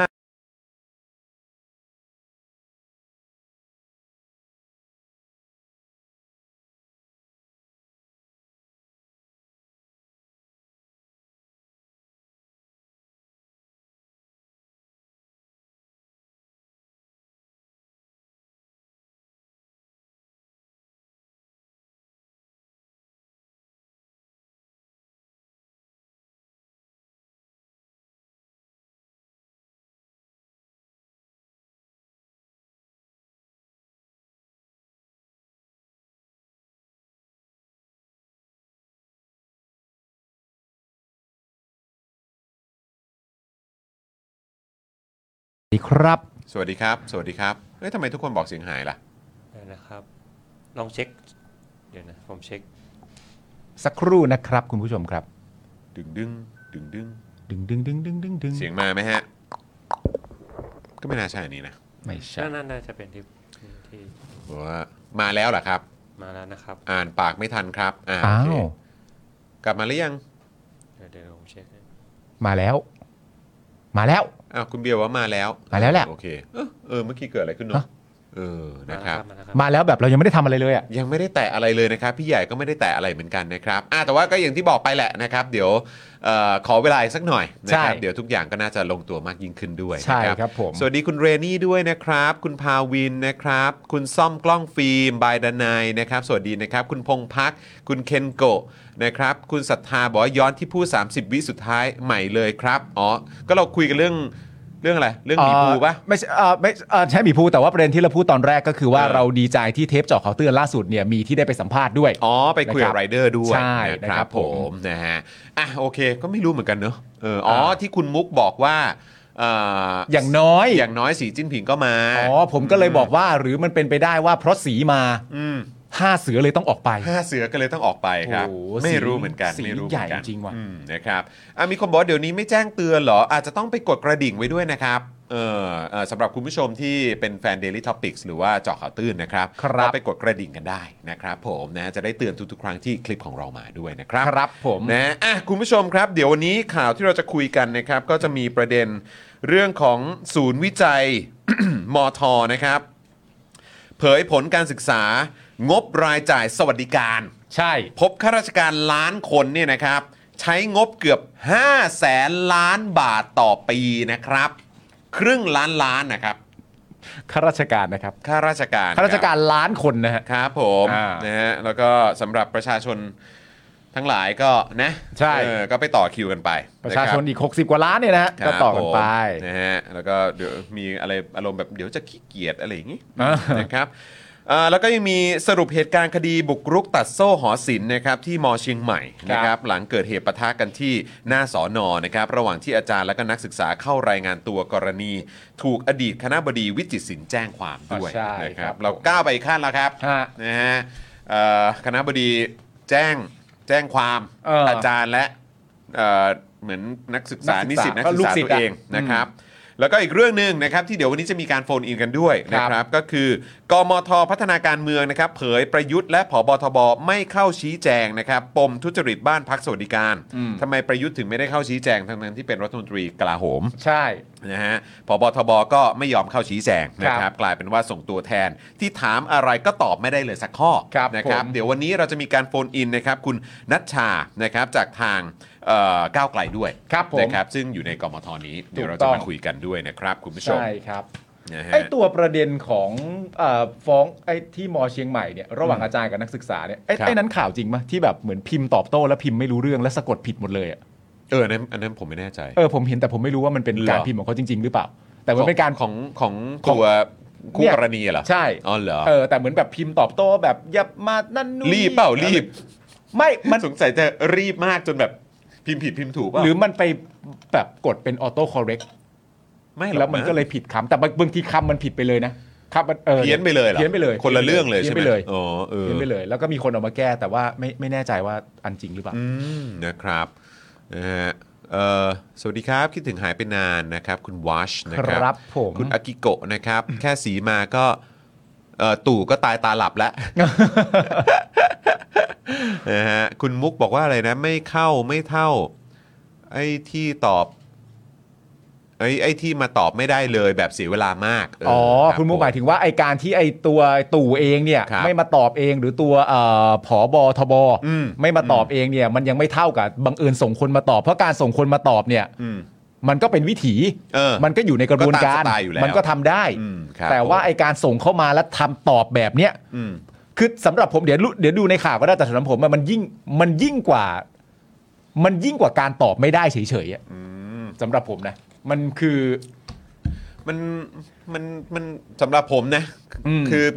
ที่เห็นเนี่ย เออ แล้วก็เห็นก็มีทางคนที่อยู่ในกมทเขาก็เอาภาพมาแชร์ หรือเอา ใช่ คลิปมาแชร์อะไรอย่างเงี้ยก็รู้ อืม สึกว่าก็เอาเป็นว่าใส่เครื่องแบบ ไปอ่ะ อืม ผมก็แค่อยากจะตั้งคำถามเฉยๆว่าคุณไม่รังเกียจตัวเองบ้างเหรอ อืม ที่แบบตอบอะไรไม่ได้เลยสักอย่าง แล้วก็ ใช่ คือมันก็มาจากเงินภาษีของประชาชน อืม แล้วก็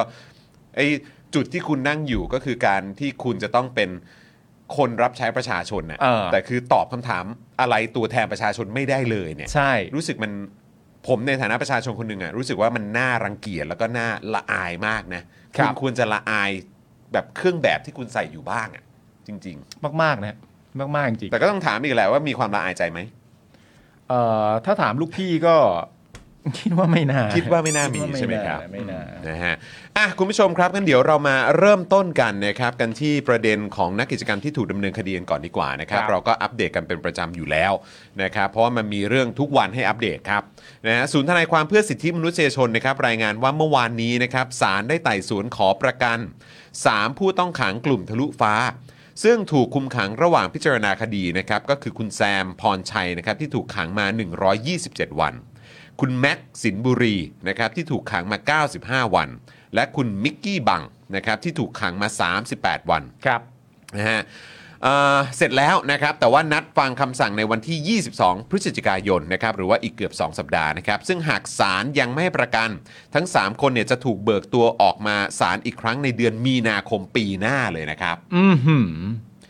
โดยคุณแซมนะครับแล้วก็คุณมิกกี้เนี่ยถูกคุมขังระหว่างพิจารณาคดี ครับ โดยถูกกล่าวหาว่าเผาซุ้มเฉลิมพระเกียรติบริเวณด้านหน้าโรงเรียนราชวินิตมัธยม ครับ ระหว่างการชุมนุมครบรอบ 15 ปีรัฐประหารนะครับเมื่อวันที่ 19 กันยายนปี 64 โดยถูกดำเนินคดีทั้งหมด 5 ข้อกล่าวหา ซึ่งหนึ่งในนั้นเนี่ยก็คือม .112 นั่นเอง ครับผม ส่วนคุณแม็กซ์นะครับถูกคุมขังระหว่างพิจารณาคดีเช่นกัน โดยถูกกล่าวหาว่าเผาป้อมจราจร ระหว่างการชุมนุมเมื่อวันที่ 19 กันยายนปี 64 โดยคุณแม็กซ์เนี่ยถูกดำเนินคดีในข้อกล่าวหาเหมือนกับคุณแซมแล้วก็คุณมิกกี้นะครับยกเว้นข้อหาม112นะครับแต่สารระบุว่าคุณแม็กซ์เนี่ยมีพฤติการไม่ยำเกรงกฎหมายครับ เฮ้ย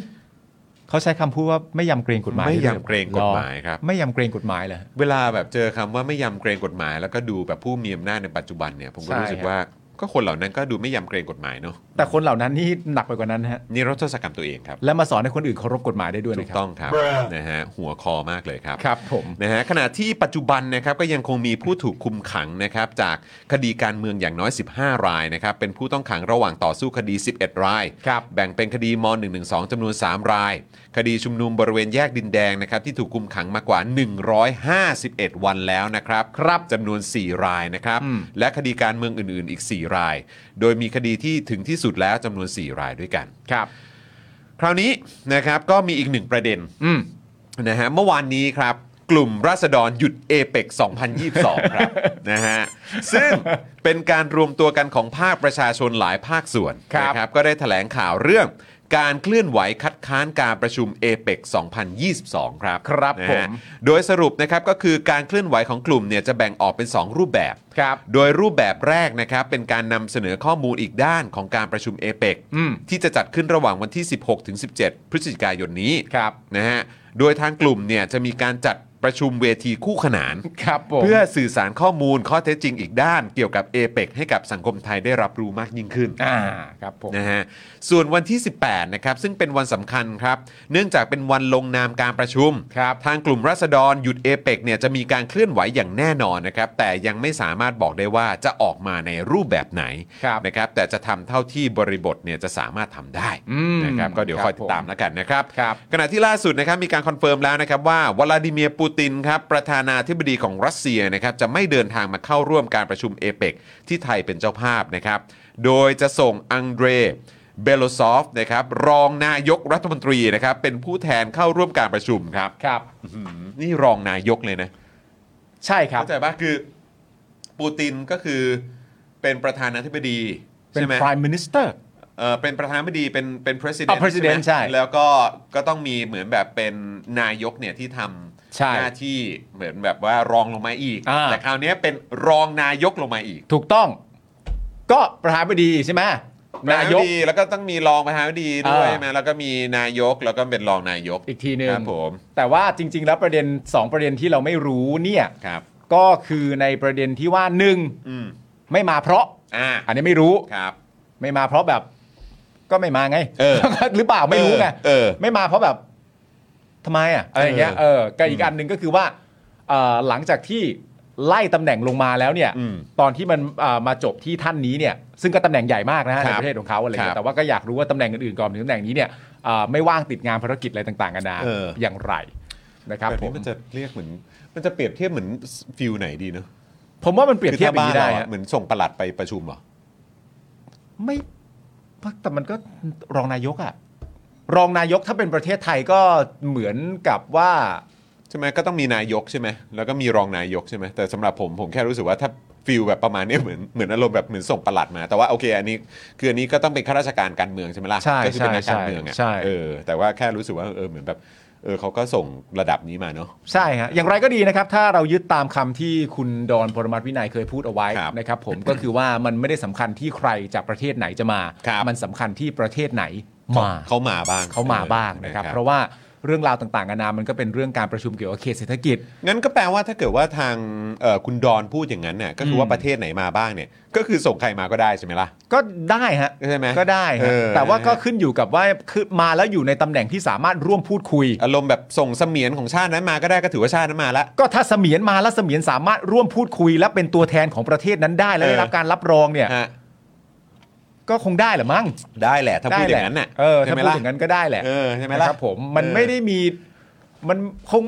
ไม่ นี่ไงถ้าเกิดว่าส่งอาชาวินมาก็ได้ใช่ไหมฮะ อังเดรอาชาวินมาก็ได้ฮะ อังเดรอาชาวินมา ได้ เออ แต่ว่าอังเดรอาชาวินมันไม่ใช่ตัวแทนรัฐไง อ๋อแหละ เขาเป็นตัวแทนรัฐไม่ได้ เขาบอกว่าก็คือแบบถ้าประเทศนั้นมาไง ก็นี่ไงก็เป็นคนรัสเซียมาไง อ๋อหมายถึงว่าโอเค ใช่ไหม ถ้าอย่าง นี้ สมมติว่าในประเทศ เข้าใจอะ ถ้าอย่างนี้ เอ ใน อ ในความหมายของคุณดอน เออ คือก็ใช่ไหมใช่ไหม กูได้ละกูได้ละ เออเออเออ ถ้าอย่างเงี้ยในความหมายของคุณดอนเนี่ย เออ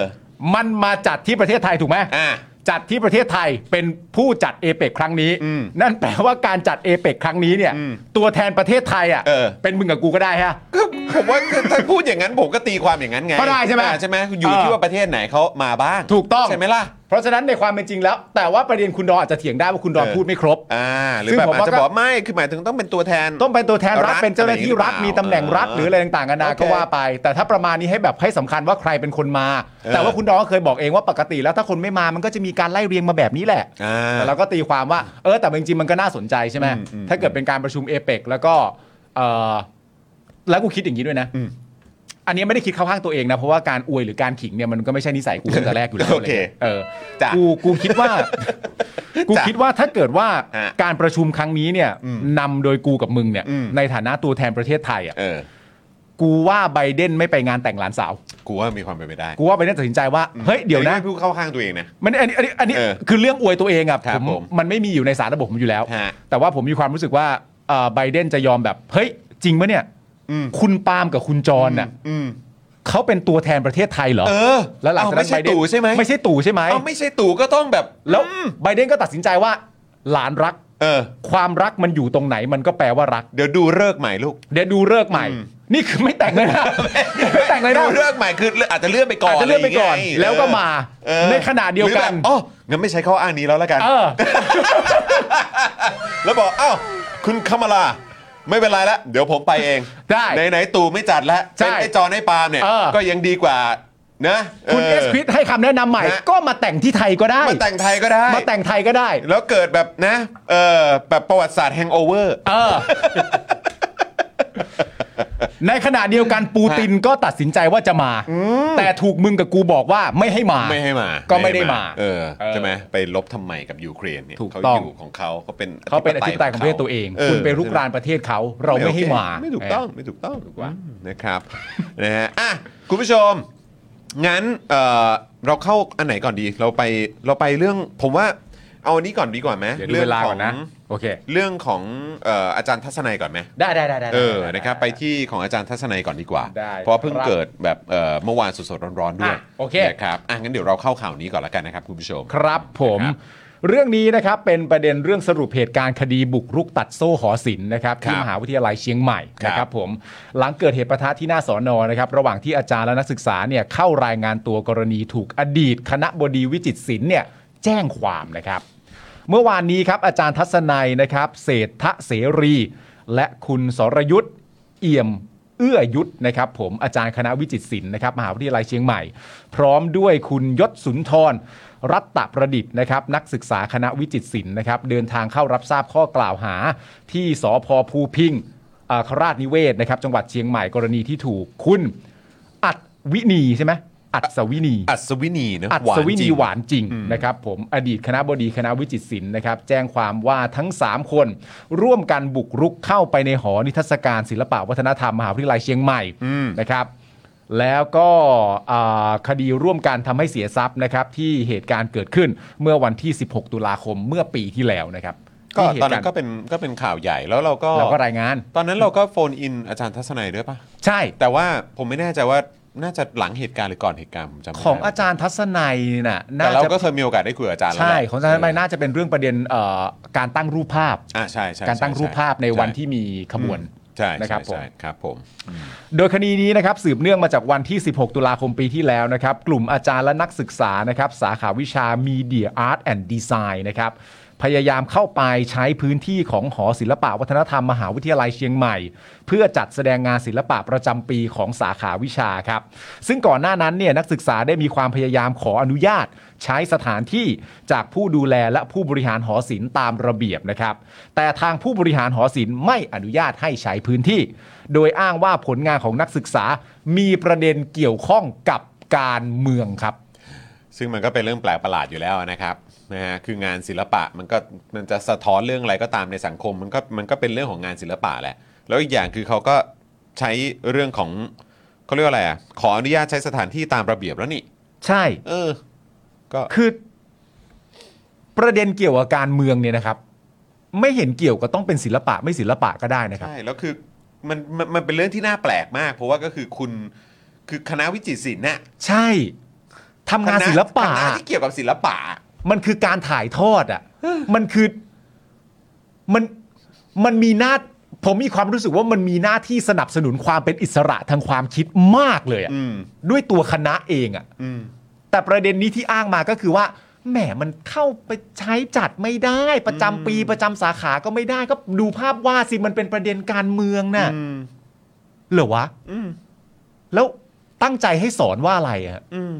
ตั้งใจให้อาจารย์ตั้งใจให้นักศึกษาทำผลงานศิลปะ สอนเขาสอนกันว่าอะไรอ่ะ นั่นแหละครับ แล้วตอนนั้นมันก็ตลกด้วยนะครับ เพราะว่าก็คือจริงๆในสมัยที่มีกปปสอะไรอย่างเงี้ยเนาะ อืม เออนะครับหรือว่าช่วงที่มีการเหมือนแบบเอ่อต่อต้านรัฐบาลที่มาจากการเลือกตั้งอะไรแบบเนี้ย ะนกหวีดปิดๆกันอยู่อ่ะ งานศิลปะที่มีการวิพากษ์วิจารณ์อะไรแบบเนี้ย อ่า ก็ก็เห็นขึ้นได้นี่ ใช่ ใช่ไหมฮะ ก็มันมันดูมันย้อนแย้งอะฮะมันดูแปลกๆนะครับผม อ่ะ อย่างไรก็ตาม ซึ่งในเวลาต่อมานะครับทางมอชอเนี่ยก็ได้มีการคล้องโซ่ และล็อกกุญแจที่ประตูหอศิลป์นะครับ ซึ่งปกติแล้วเนี่ยมันไม่มีการปิดกั้นแบบนี้นะครับทำให้กลุ่มนักศึกษาและอาจารย์เนี่ยตัดสินใจใช้เครื่องมือตัดโซ่คล้องกุญแจที่ถูกล็อกไว้เนี่ยนะฮะเพื่อเข้าไปใช้งานในพื้นที่นะครับ เป็นเหตุให้คุณอัศวินีหวานจริงเนี่ยอดีตคณะบดีคณะวิจิตรศิลป์ไปแจ้งความในเวลาต่อมาครับ อืม ก็เป็นการแจ้งความอาจารย์ ครับ และนักศึกษา ครับผม ในคณะของตัวเองนะครับ ถูกต้องครับ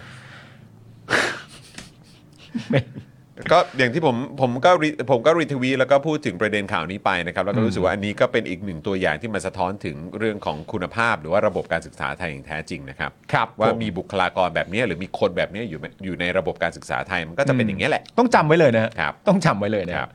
โดยเมื่อวานนี้นะครับศูนย์ทนายความเพื่อสิทธิมนุษยชนนะครับรายงานบรรยากาศก่อนการรับทราบข้อกล่าวหาว่าเจ้าหน้าที่ตำรวจเนี่ยได้วางกำลังทั้งในและนอกเครื่องแบบนะครับ ไว้ราว 40 นายนะ สี่สิบนายเลย เพื่อสถานการณ์นี้นะครับ ครับ พร้อมกับมีการตั้งรั้วเหล็ก รอบอาคารสถานีตำรวจ ขณะที่นักศึกษานักกิจกรรมและอาจารย์มอชอเนี่ยนะครับมาทั้งหมดประมาณ 30 คน ได้เดินทางไปให้กำลังใจผู้ถูกกล่าวหานะครับ ครับ ต่อมานักศึกษาและนักกิจกรรมนะครับมีการแสดงออกด้วยการติดป้ายปิดติดป้ายข้อความนะครับ เช่น หากไร้ซึ่งเสรีจะมีศิลปะไว้ทำไม แล้วก็ศิลปะสั้นคดีนั้นยืดยาว อืม เสรีภาพปิดทำการเป็นต้นนะครับผม จากนั้นเนี่ยจะมีการแสดงของกลุ่มนักศึกษาและนักกิจกรรมนะครับ แต่ทางเจ้าหน้าที่ตำรวจเนี่ยได้เข้ามายึดอุปกรณ์ศิลปะ แล้วก็ป้ายข้อความโดยที่ไม่แจ้งสาเหตุนะครับ กลุ่มนักศึกษาจึงได้ยื้อแย่งนะครับ ป้ายข้อความคืนจากเจ้าหน้าที่ตำรวจ จนเกิดเหตุการณ์ชุลมุนครับ ระหว่างนั้นเองเนี่ยตำรวจก็ได้ใช้กำลังควบคุมตัวนักศึกษารายหนึ่งนะครับแล้วก็พยายามที่จะกดนักศึกษารายนั้นเนี่ยลงกับพื้นนะครับก่อนที่จะมีผู้เข้าไปห้ามปราม คือมันแปลกอยู่แล้วล่ะครับ แปลก ก็คือแล้ว มาก ทำไมเขาจะถือป้ายกันไม่ได้ ป้ายเนี่ยนะครับ เนอะ ถูก ทำไมถื เขียน ป้ ว่า ไม่ได้ หากไร้ซึ่งเสรีจะมีศิลปะไว้ทำไม คือ ศิลปะสั้นคดีนั้นยืดยาว เสรีภาพปิดทำการ ไปเอามาทำไมฮะ คือมันมีปัญหาอะไรกับคำพวกนี้เหรอ เป็นอะไรไปเจ็บไปเจ็บประโยคไหน เอ ฮะ อ มันมีปัญหาตรงประโยคไหน น่าแปลก เออ นะ ตำรวจ ไปเอาของเขามาทำไมฮะ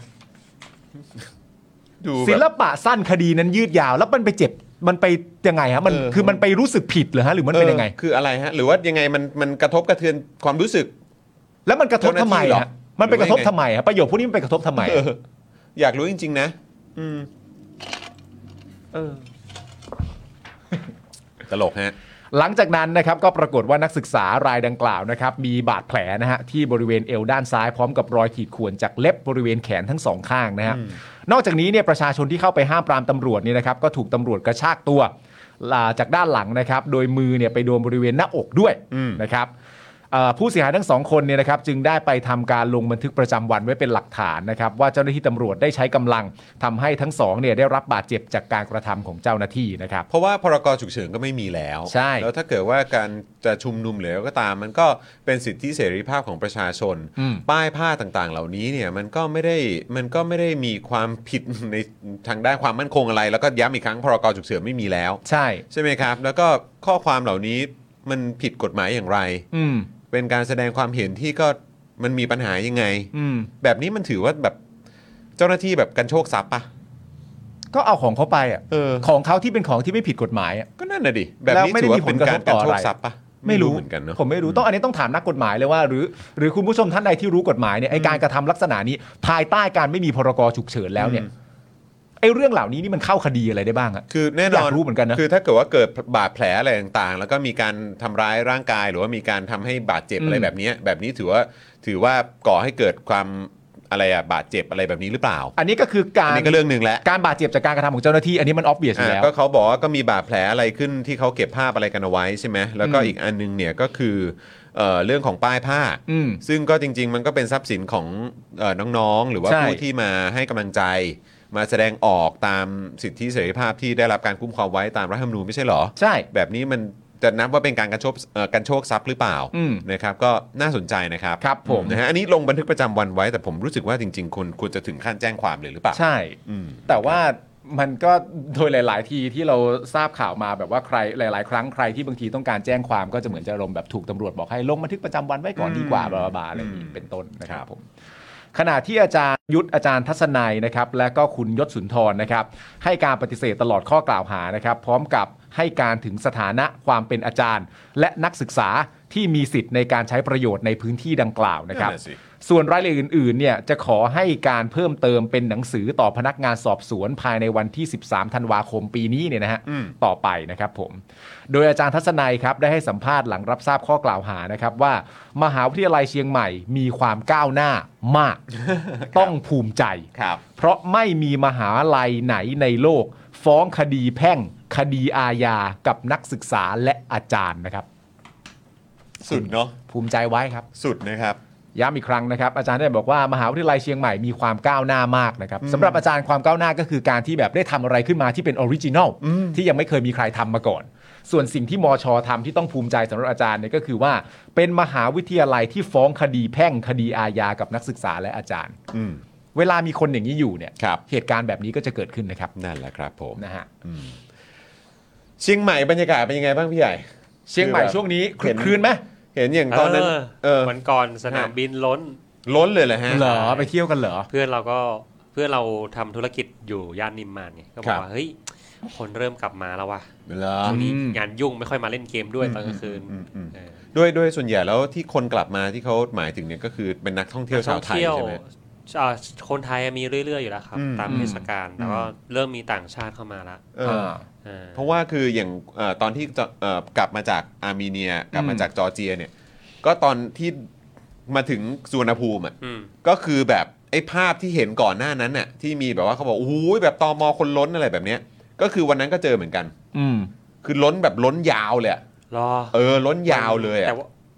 วันที่เรากลับมาไม่คนไม่มีอะเรา อืม กลับมาขนด อาจจะแล้ว เกบ แต่ ม ช่วงหรือเปล่า ไฟล์สามทุ่มนะ อ๋อของพี่ ถื สาม ว่ ทุ่ม ถืว่น ผมมาตอนบ่าย พรมไทม์ อ๋อ ตอนบ่ายเราอาจจะเป็นไม่ไม่ใช่พาม เออตอนบ่ายนี่คือแบบว่าโอ้โหแบบแน่นเลยแล้วก็คือแบบภาพตอนนั้นนี่คือแบบพอลงมาปุ๊บอะก็แบบโอ้โหแม่งเหมือนแบบที่เห็นใน Twitter เลยว่ะ เออ ในโซเชียลเลยว่ะอะไรเงี้ย เออ ว่าแบบโอ้โหแบบชาวต่างชาติก็ต้องมาต่อคิวกันนานมาก ใช่ อะไรเงี้ยแล้วก็แล้วเครียดคือแม่งตลกมากคือแบบว่า คือก่อนหน้านั้นน่ะก็คือไปเอ่อรอเครื่องที่ตุรกี อืม ใช่ไหมฮะที่สเอ่อที่อิสตันบูล อ่า แล้วก็คือต้องรอประมาณแบบ คือเครื่องผมลงมาจากจอร์เจียเนี่ยมาลงที่อิสตันบูลเนี่ยตอนประมาณ7จ็ดโมงเช้า อืม แล้วก็คือบินอีกทีหนึ่งเนี่ยก็คือประมาณตีหนึ่ง อืม ก็เลยแบบเหมือนอารมณ์ว่าว่างว่างไปแบบทั้งวัน ทั้งวัน อะ เออ เออก็เลยแบบตัดสินใจว่าเอาโอเคงั้นเดี๋ยวจะไปทัวร์ในอิสตันบูลหน่อยละกัน อ่า อะไรแบบเนี้ยแล้วก็คือแล้วพออ่ะไปทัวร์ในอิสตันบูลเสร็จแล้วทุกอย่างก็คือแบบเออมันก็ดีนะก็คือแบบว่า พอลงเครื่องมาปุ๊บก็ไปติดต่อเขาก็มีทัวร์ฟรีอ่ะ อืม ของทางสายการบินอ่ะ อืม เออของ Turkish Airlines เนี่ย อ่า บอกว่าเออคุณจะมีแบบรอบทัวร์ตามสถานที่ต่างๆ อ๋ นี่ อเหร ย อ จากแบบ8ปดโมงครึ่งไปจนถึง6กโมงเย็นอะไรแบบเนี้ยแล้วก็มีอาหารฟรีให้ด้วยนะ เอ้ย มี ดี มื้อ จัง เช้า มีมื้อ เออก ลางวันให้ด้วยอะไรแบบเนี้ยเออ แล้ว อืม ผมก็ไปเดินทางท่องเที่ยวกันไป แล้วหลังจากนั้นก็กลับมาถึงประมาณ6กโมง เพราะฉะนั้นผมก็จะมีเวลาตั้งแต่6กโมงเย็น อืม ไปจนถึงประมาณตีหนึ่ง อืม ที่สนามบินอิสตันบูล อ่า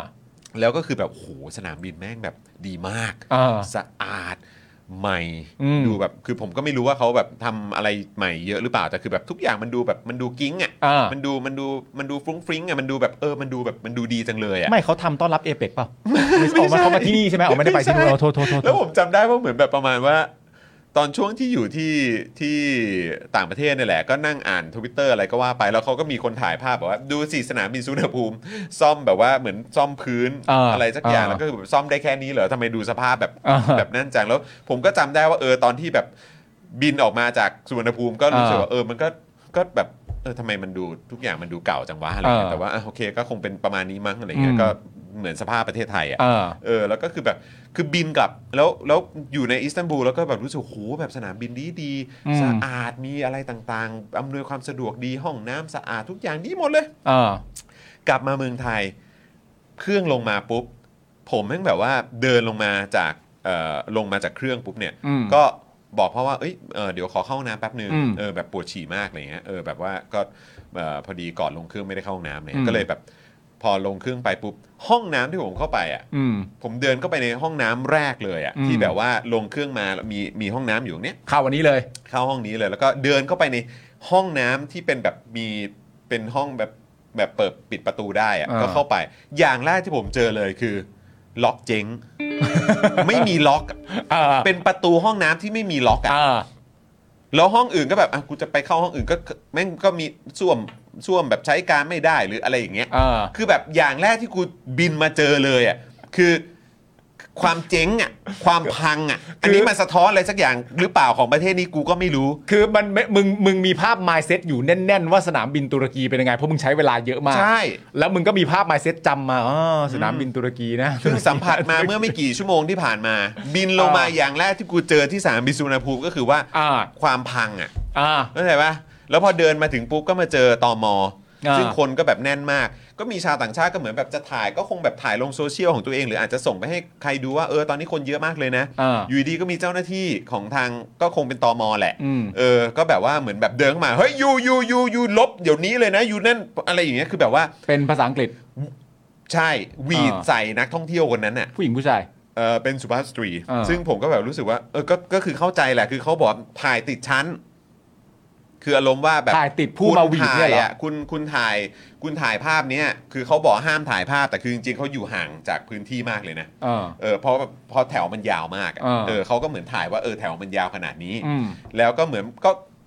ตัวเจ้าหน้าที่คนนั้นคงคิดว่าถ่ายติดตัวเองด้วยแหละก็เลยบอกว่าเฮ้ยอยู่ต้องลบนะอยู่ต้องลบอยู่ต้องลบเลย อืม เพราะว่ามันเห็นชั้นอะไรอย่างเงี้ย อืม ซึ่งกูก็แบบว่าเออก็ก็โอเคเข้าใจอาจจะเป็นแบบเรื่องของแบบความเป็นส่วนตัวหรืออะไรอย่างงี้ อืม ก็ก็เข้าใจแต่คือแบบว่า เฮ้ยเขาเพิ่งบินลงมาถึงเมืองไทยอ่ะ อืม เออแล้วอย่างแรกที่มึงทำคือมึงหวีดใส่เขาเล นี่ ย คื ใช่ อ ไหม นี่คือมึงนี่คือในฐานะประเทศที่อยากจะต้อนรับการท่องเที่ยวนี่คือ เสียงเสียงแรกที่อยากให้เขาได้ยินใช่ไหม ทำเงินที่มากที่สุดของประเทศนี้คือการท่องเที่ยว และอย่างแรกที่มึงทำที่เขาก้าวลงมาสู่พื้นแผ่นดินไทยเนี่ย อืม ก็คือว่ามึงหวีด ใส่เขาอย่างนั้นเลยเหรอ เอออ อะไรอย่างเงี้ยคือแบบก็คุยกันดีๆก็ได้ ใช่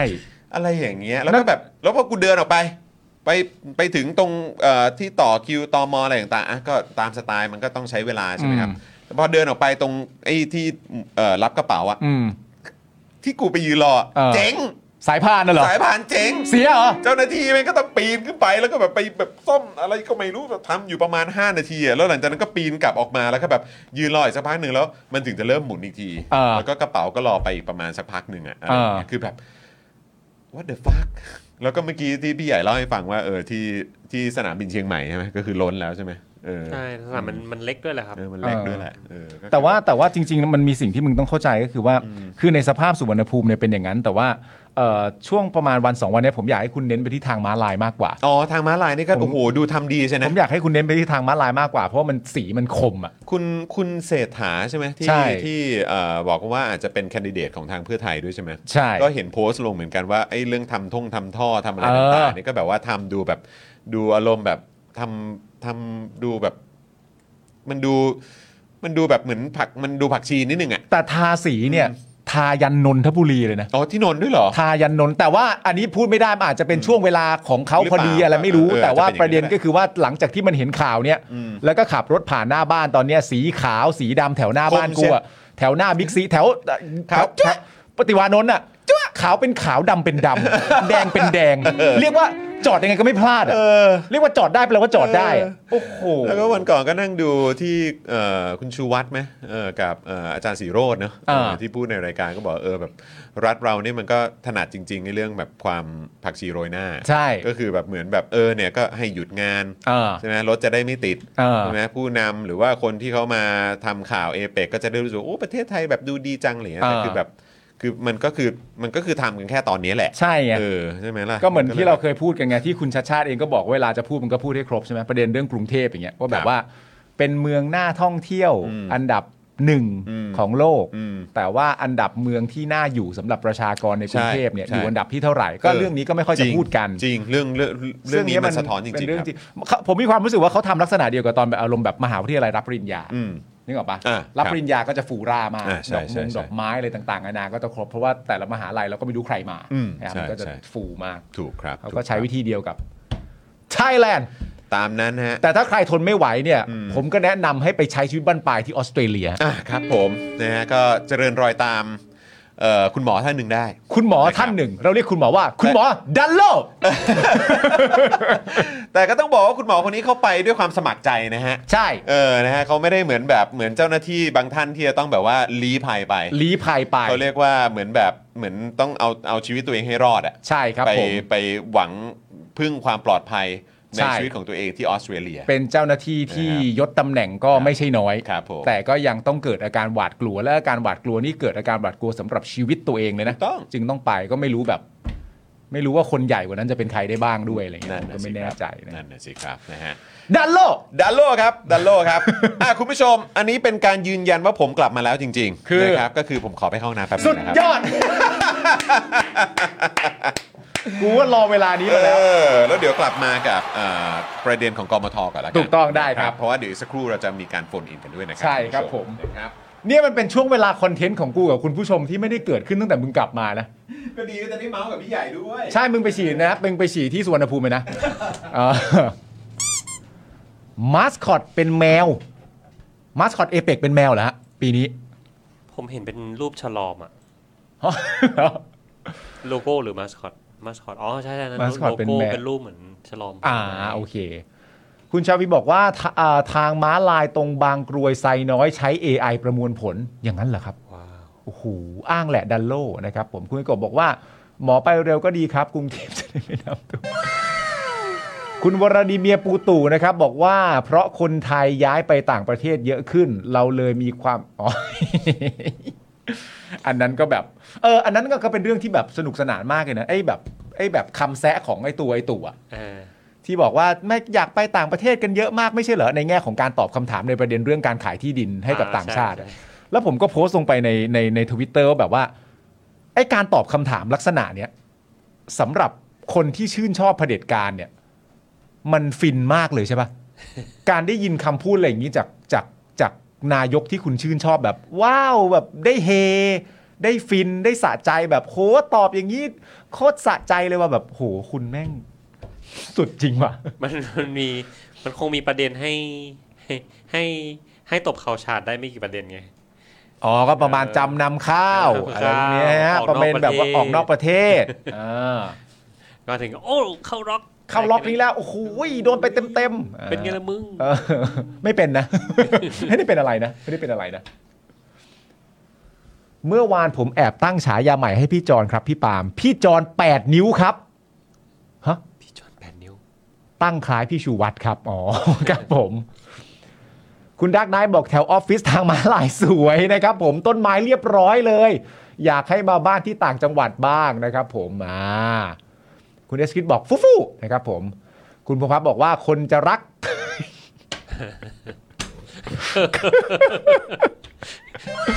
เอาคุณพักขึ้นสิคุณพักบอกว่าคนจะรักตอบคำถามโง่ๆเขาก็รักนะครับผม ถ้าเขาจะรักยืนเฉยๆเขาก็รักอะเนอะนะครับ ผมอ่าปึ๊บ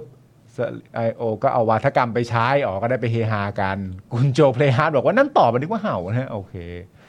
คุณธนนนท์บอกว่าก็ไม่แปลกใจเลยขนาดเหรียญยังไม่อยากอยู่แล้วนะครับ ผมอ่าคุณจักรวาลบอกว่าตอนท้ายอย่าลืมชวนอาจารย์สิโรดด้วยนะครับ ผม โอเคได้ครับ ถ้าเขาจะโอ้คุณพงษ์พัฒน์พิมพ์มาดีมากเลยเห็นยัง ว่า ผมมาพูดประเด็นเรื่องแบบว่านี่ไงที่แบบว่าตู่ตอบแบบว่า เรื่องที่ดินในประเทศเราเนี่ย มันก็คงจะมีพออยู่แล้ว เนื่องจากว่าคนอยากไปอยู่ต่างประเทศกันไม่ใช่เหรออะไรอย่างเงี้ย อืม ที่มันตอบนั่นนู่นนี่อะไรอย่างเงี้ย อืม แล้วผมก็เคยโพสต์ลงไปในทวิตเตอร์ใช่ป่ะว่าคือสำหรับสลิมเนี่ยอยากถามมากเลยว่าการตอบคำถามลักษณะเนี้ยมันแบบคุณได้ยินแล้วคุณเฮกันเลยปะ เออ แบบได้เฮแล้วแบบฟินแบบ รู้สึกเป็นการตอบที่ดีมาก พี่พี่อยากจะพูดพูดว่าเอ่อตบเข่าฉาด เออ คือตอบอย่างนี้แล้วแบบว่า โห เต็มเต็มๆไปเลยอะไรอย่างเงี้ยคือมันได้ได้ความรู้สึกนี้กันจริง ๆ เหรอวะ อืม จากเรื่องเหล่านี้อะไรอย่างเงี้ย แต่ว่า หรือ คุ ไม่ ณ เขินกันบ้างเหรอวะ คุณพงพักเขาบอกว่าเขาเหมือนตอบมาเป็นเพลงว่า อืม เอ่อถ้าสมมติว่าคนจะรักอ่ะ ครับ ตอบว่าโง่เขาก็รัก เออ ก็จริง ก็จริง ก็ตามนั้นจริง ๆ ครับ อืม นะฮะ จอนเจลแจ๋วเฮ้ยคุณมีสายาใหม่จอนเจลแจ๋วจอจอจอ ทำไม จอน นะ เจด้ลวย แจ๋ว ด้วยทรงผมเหรอครับหรือว่า ใช่ ไงฮะเออคุณผู้ชม เฮ้ยใช้ได้ใช้ได้ เออ มีอะไรบ้างนะ ตอบได้หน้าตบ ปาก คุณดีเคบอกนะครับ ฟังแล้วไม่รู้จะตบเข่าหรือว่าตบหน้าดี เออครับผมนะฮะ ไม่ละช่วงนี้ผมอยู่ในมวลนี้ด้วยไง อืม เดี๋ยวดูเวลาสัมภาษณ์โอเค ช่วงนี้ผมอยู่ในมวลนี้ด้วยว่า ผมอยู่ในมวลในการเหมือนแบบอารมณ์แบบ คิดหาคำพูดอะที่เป็นวาทกรรมอะที่เราได้ยินมาตั้งแต่เล็กๆอะ อืม แล้วเราไม่เคยตั้งคำถามว่าไอ้เชี่ยแม่งไม่จริงนี่หว่า อืม ไม่ต้องเกี่ยวกับเรื่องการเมืองก็ได้นะสำหรับผมนะตอนนี้ผมไม่รู้ว่าคุณมีไหมอะสำหรับผมนะตอนนี้แล้วถามคุณผู้ชมนะว่าคุณผู้ชมมีบ้างหรือเปล่าอะสำหรับผมหลังจากมาเป็นเป็นคุณคุณพ่อซะเองอะ อืม คือมีลูกแล้วอะผมจำได้เลยว่ามันมีประโยคหนึ่งที่ถูกพูดกันบ่อยมากแล้วหลังจากเป็นพ่อแล้วเนี่ย ผมก็ได้ยินคำพูดเนี้ยยิ่งเยอะมากขึ้นไปอีก แล้วผมก็แปลกใจทุกทีว่า แม่งไม่จริงแน่ๆทำไมขยันพูดจังวะ อืม คือประโยคว่าอะไรรู้ไหมเด็กทุกคนก็เป็นอย่างนี้ยแหละ ไม่ คือมันเป็นประโยคที่ตลกมากเลยนะเว้ย แต่คนแม่ง คนใช้พูด กันเยอะมากและน่าแปลกใจมาก เพราะว่ามันเป็นเรื่องที่มันเป็นเป็นความจริงไปไม่ได้อะ อืม มันไม่มีสิทธิ์ที่จะเป็นความจริงไปได้อะ อืม แต่ใช้กันติดปากมาก ๆ เหลือเกินนะว่าแบบ เหมือนอารมณ์แบบ ถ้าลูกดื้อประมาณนี้ ลูกไม่ฟังประมาณนี้ แล้วตัดสินใจว่าจะตามใจเขาก็จะใช้คำพูดว่าเด็กทุกคนก็อย่างนี้ยแหละ อืม เข้าใจปะ อืมอืมอืม มันแบบ มันง่ายไปนะ ซึ่งซึ่ง วิธีการ ใช่ พูดอย่างนั้นนะ ซึ่งช่วงเนี้ยผมอยู่ในมวลเนี้ยเหมือนประลมแบบพยายามจะหาคำศัพท์ในหัวแบบมันมีคำพูดอะไรบ้างวะที่แบบ แม่งไม่จริงแน่ๆอะ อืม แต่คนใช้กันจนแบบ มันติดปากเหลือเกินอ่ะ คุณพอจะนึกออกไหมหรือคุณผู้ชมหรือพี่ใหญ่พอจะนึกออกบ้างไหมว่ามันแบบ มัน คือสำหรับผมอ่ะ คือที่แน่ๆ ไม่ต้อง เลย เกี่ยวกับการเมืองก็ได้นะ คือคือคือคือผมไม่รู้มันเป็นคำพูดมันก็มันก็ไม่ใช่คำพูดติดปากหรอกแต่มัน เออ เป็นคำพูดที่เหมือนแบบ เหมือนพยายาม เน้นย้ำกับเราเสมออะ อืม เหมือนก็จนออกมาเป็นเพลงเหมือนกันอะไรอย่างเงี้ย อืม แบบจงภูมิใจเถิดที่เกิดเป็นไทยอ่ะ อ๋อ คือสำหรับผมอ่ะคืออันนี้เป็นอย่างแรกที่ผมนึกขึ้นมาเลยจากที่คุณพูดให้ฟังเมื่อกี้แล้วผมก็ เออ มีความรู้สึกว่าหนึ่งถ้าพูดถึงกูเนี่ย อืม ที่มีชีวิตมา 38 ปีในประเทศนี้เนี่ย เออ สามสิบเจ็ดสามสิบแปดปีเนี่ย เออ กูยังนึกไม่ออกว่ากูจะภูมิใจตรงไหนดีอะ โดยเฉพาะที่เห็นสภาพตอนเนี้ย เออ แล้วอยู่ดีๆจะมาบอกกูว่า สิบปีในชีวิตกูเนี่ย เออ กูอยู่กับไอ้เหี้ยพวกเนี้ย เออ สิบปีอ่ะ เออ ให้กูภูมิใจอะไร เออ แล้วก็มีคนจำนวนมากที่สนับสนุนความเหี้ยและความอับปรีนี้เนี่ย เออ มาได้นานขนาดนี้ เอ เนี่ย อ กูก็กูเสียเวลาชีวิตไปสิบปีอะ เออ นี่คือกูคนเดียวนะ เออ นี่ไม่ใช่ประเทศนี้ด้วยนะ เออ คือกูคนเดียวเนี่ย แล้วก็ อืม ครอบครัวพวกเราเนี่ย เออ เสียเวลาชีวิตไปกับความอับปรีนี้เนี่ย อืม มาสิบปีเนี่ย เออ แล้วก็คือแบบ แล้วยิ่งพอเห็นลูก เออ แล้วมีคำว่าจงภูมิใจเธอที่เกิดเป็นไทย เออ คือแบบลูกกูเกิดมา ลูกกูเนี่ยเกิดหลังการรัฐประหาร ได้แค่แบบเดือนสองเดือน อ่า วิลเลียมอ่ะ ห้าเจ็ด เกิดกรกฎาไง อ่าอ่าใช่ใช่ใช่ รัฐประหารพฤษภา อ่า คือแบบ ภูมิใจไหม กูจะให้ลูกกูภูมิใจได้ไง ที่เกิดมาในประเทศที่ตอแหลว่าเป็นประชาธิปไตยแต่แม่งทำรัฐประหารน่ะ เออ เข้าใจ แล้ว ปะ ไม่แล้วประเด็นคีย์เวิร์ดมันสำคัญนะคีย์เวิร์ดของของภูมิใจเถิดที่เกิดเป็นไทยเนี่ย คือจงนะ ใช่ คือจงเลยนะ คือมึงมาบอกให้กูต้องภูมิใจแล้วมึงจะให้กูภูมิใจอะไร เข้าใจปะคืออันเนี้ยมันเป็นสิ่งที่สำหรับกูอะกูสะเทือนใจมาก ใช่ แล้วคือแบบแล้วเนี่ยอย่างข่าวที่เดี๋ยวสักครู่เราจะอ่านให้คุณผู้ชมฟังนะครับ อย่างไอการตอบคำถามของคนที่บอกว่าโอ้โหเป็นรั้วของชาติ เออ อย่างกองทัพ เออ อย่างอะไรต่างๆที่แบบว่าชอบมั่นหน้าแล้วก็แบบเรียกเขาเขาเรียกอะไรความชอบแบบเขาเรียกอะไรทวงบุญคุณอะไร อ่า พวกกูจัง ล้ำ อะไร เลิ อก ย่างเงี้ยล้ำเลิกพวกกู อ่า จังอะไรแบบเนี้ยแต่คือมึงทำกันอย่างนี้เนี่ยนะ อ่าฮะ แล้วเดี๋ยวอีกสักครู่พอเสร็จปุ๊บสัมภาษณ์นะฮะอ่าคุณคุณนัชชาเสร็จปุ๊บเนี่ยนะฮะแล้วเดี๋ยวเราก็จะมาคุยกันเรื่องของงบ 5 แสนล้านในการเป็นสวัสดิการให้กับข้าราชการที่จริง ๆ แล้วเนี่ยควรจะใช้คำว่าเป็นคนรับใช้ประชาชนเนี่ย อ่า civil servant เนี่ย อืม แต่ประเทศนี้เรียกว่าข้าราชการนะนะฮะ ใช่ ห้าแสนล้านนะฮะ สวัสดิการที่คนเหล่านี้ได้อะ เออ แล้วคือก่อนหน้านั้นที่เราจะพูดกันก็คือว่า มึงรับเงินเดือนมาเพื่อมาตอบว่าไม่รู้กับตัวแทนประชาชนเนี่ยนะ และคนลักษณะอย่างนี้รับเงินขนาดนี้ไปขนาดนี้เนี่ย เป็นคนกลุ่มบุคคลที่ชอบทวงบุญคุณนะ เออ แล้วคือจะ และชอบ ให้กู สอนเราด้วยนะ แล้วให้กูแบบภูมิใจเถิดที่เกิดเป็นไทยได้ยังไง เอามาจากไหนฮะ จริง เอามาจากไหนฮะ คือจะไม่แปลกใจเลยถ้าแบบว่าเด็ก ๆ รุ่นใหม่เกิดมาแล้วคือแบบกูไม่โอเคกับประเทศนี้คือ ไม่ผิดเลยลูก ไม่อ่ะแต่มันแล้วแต่หนูนี่หนูเห็นอะไรหนูก็ตามนั้นดิครับ ใช่ หนูจะเห็นอะไรหนูก็ตามนั้นใครจะไป ใช่ เถียงหนูได้ฮะ ใช่ เอาตามที่ตัวเองเห็นนะฮะนะครับ ผมอย่า ใคร ห้ เป็น มด นายก เด เราก็ต้องทำมาหากินกันอยู่ดี ใช่แล้วผมก็ต้องอยู่ อ่า ร่วมสังคมกับ ใช่ คนสันดานแบบเนี้ ใช่ มายเซ็ตแบบเนี้ย ใช่ อันนี้เราก็ได้ยินบ่อย ใช่ไหมฮะ ใครเป็นนายกเราก็ต้องทำมาหากินกันอยู่ดี ใช่ แต่ประเด็นคำพูดลักษณะนี้เนี่ยเอ่อสิ่งที่มันเกิดขึ้นตามมาก็คือว่า หลักฐานของผู้พูดอ่ะมันไม่ได้ อืม ย้อนกลับมาก็ประเด็นเรื่องการศึกษาประวัติตัวละคร อืม ผู้พูดอ่ะมันไม่มีหลักฐานอย่างนั้นน่ะ นึกออกปะผู้พูดคือที่ผู้ที่พูดมักจะมักจะใช้คำนี้คือผู้ที่ไปเป่านกหวีดมาแล้ว แล้วได้รัฐประหารเข้ามา แล้วก็มีพักพักหนึ่งเสนอแคนดิเดต เป็นผู้ที่ทำรัฐประหาร ในเรื่องระหว่างการเลือกตั้ง คุณก็จะมาบอกว่าใครเป็นนายกเราก็ต้องทำมาหากินอยู่ดี นั่นแปลว่าถ้าศึกษาประวัติตัวละครแล้วก็คือว่าคุณไม่ใช่ตัวอย่างที่ถูกต้อง ใช่ คุณไม่ใช่ตัวอย่างที่ถูกต้องที่คุณจะมาพูดประเด็นเรื่อง คือ นี้ จริง ๆ คุณควรจะเงียบปากไปไง ใช่ อืมครับ ผมนะครับ แล้วตอนนี้ก็ที่ทุเรศมากคือก็ลอยหน้าลอยตากันได้หน้าตาเฉย ใช่ นะครับ มี คุยแต่เรื่องไกล อะไรอีกนะ ตัวไม่ทำอะไรเพื่อปากท้อง เอออ อะไรอย่างเงี้ยนะครับ จงภูมิใจ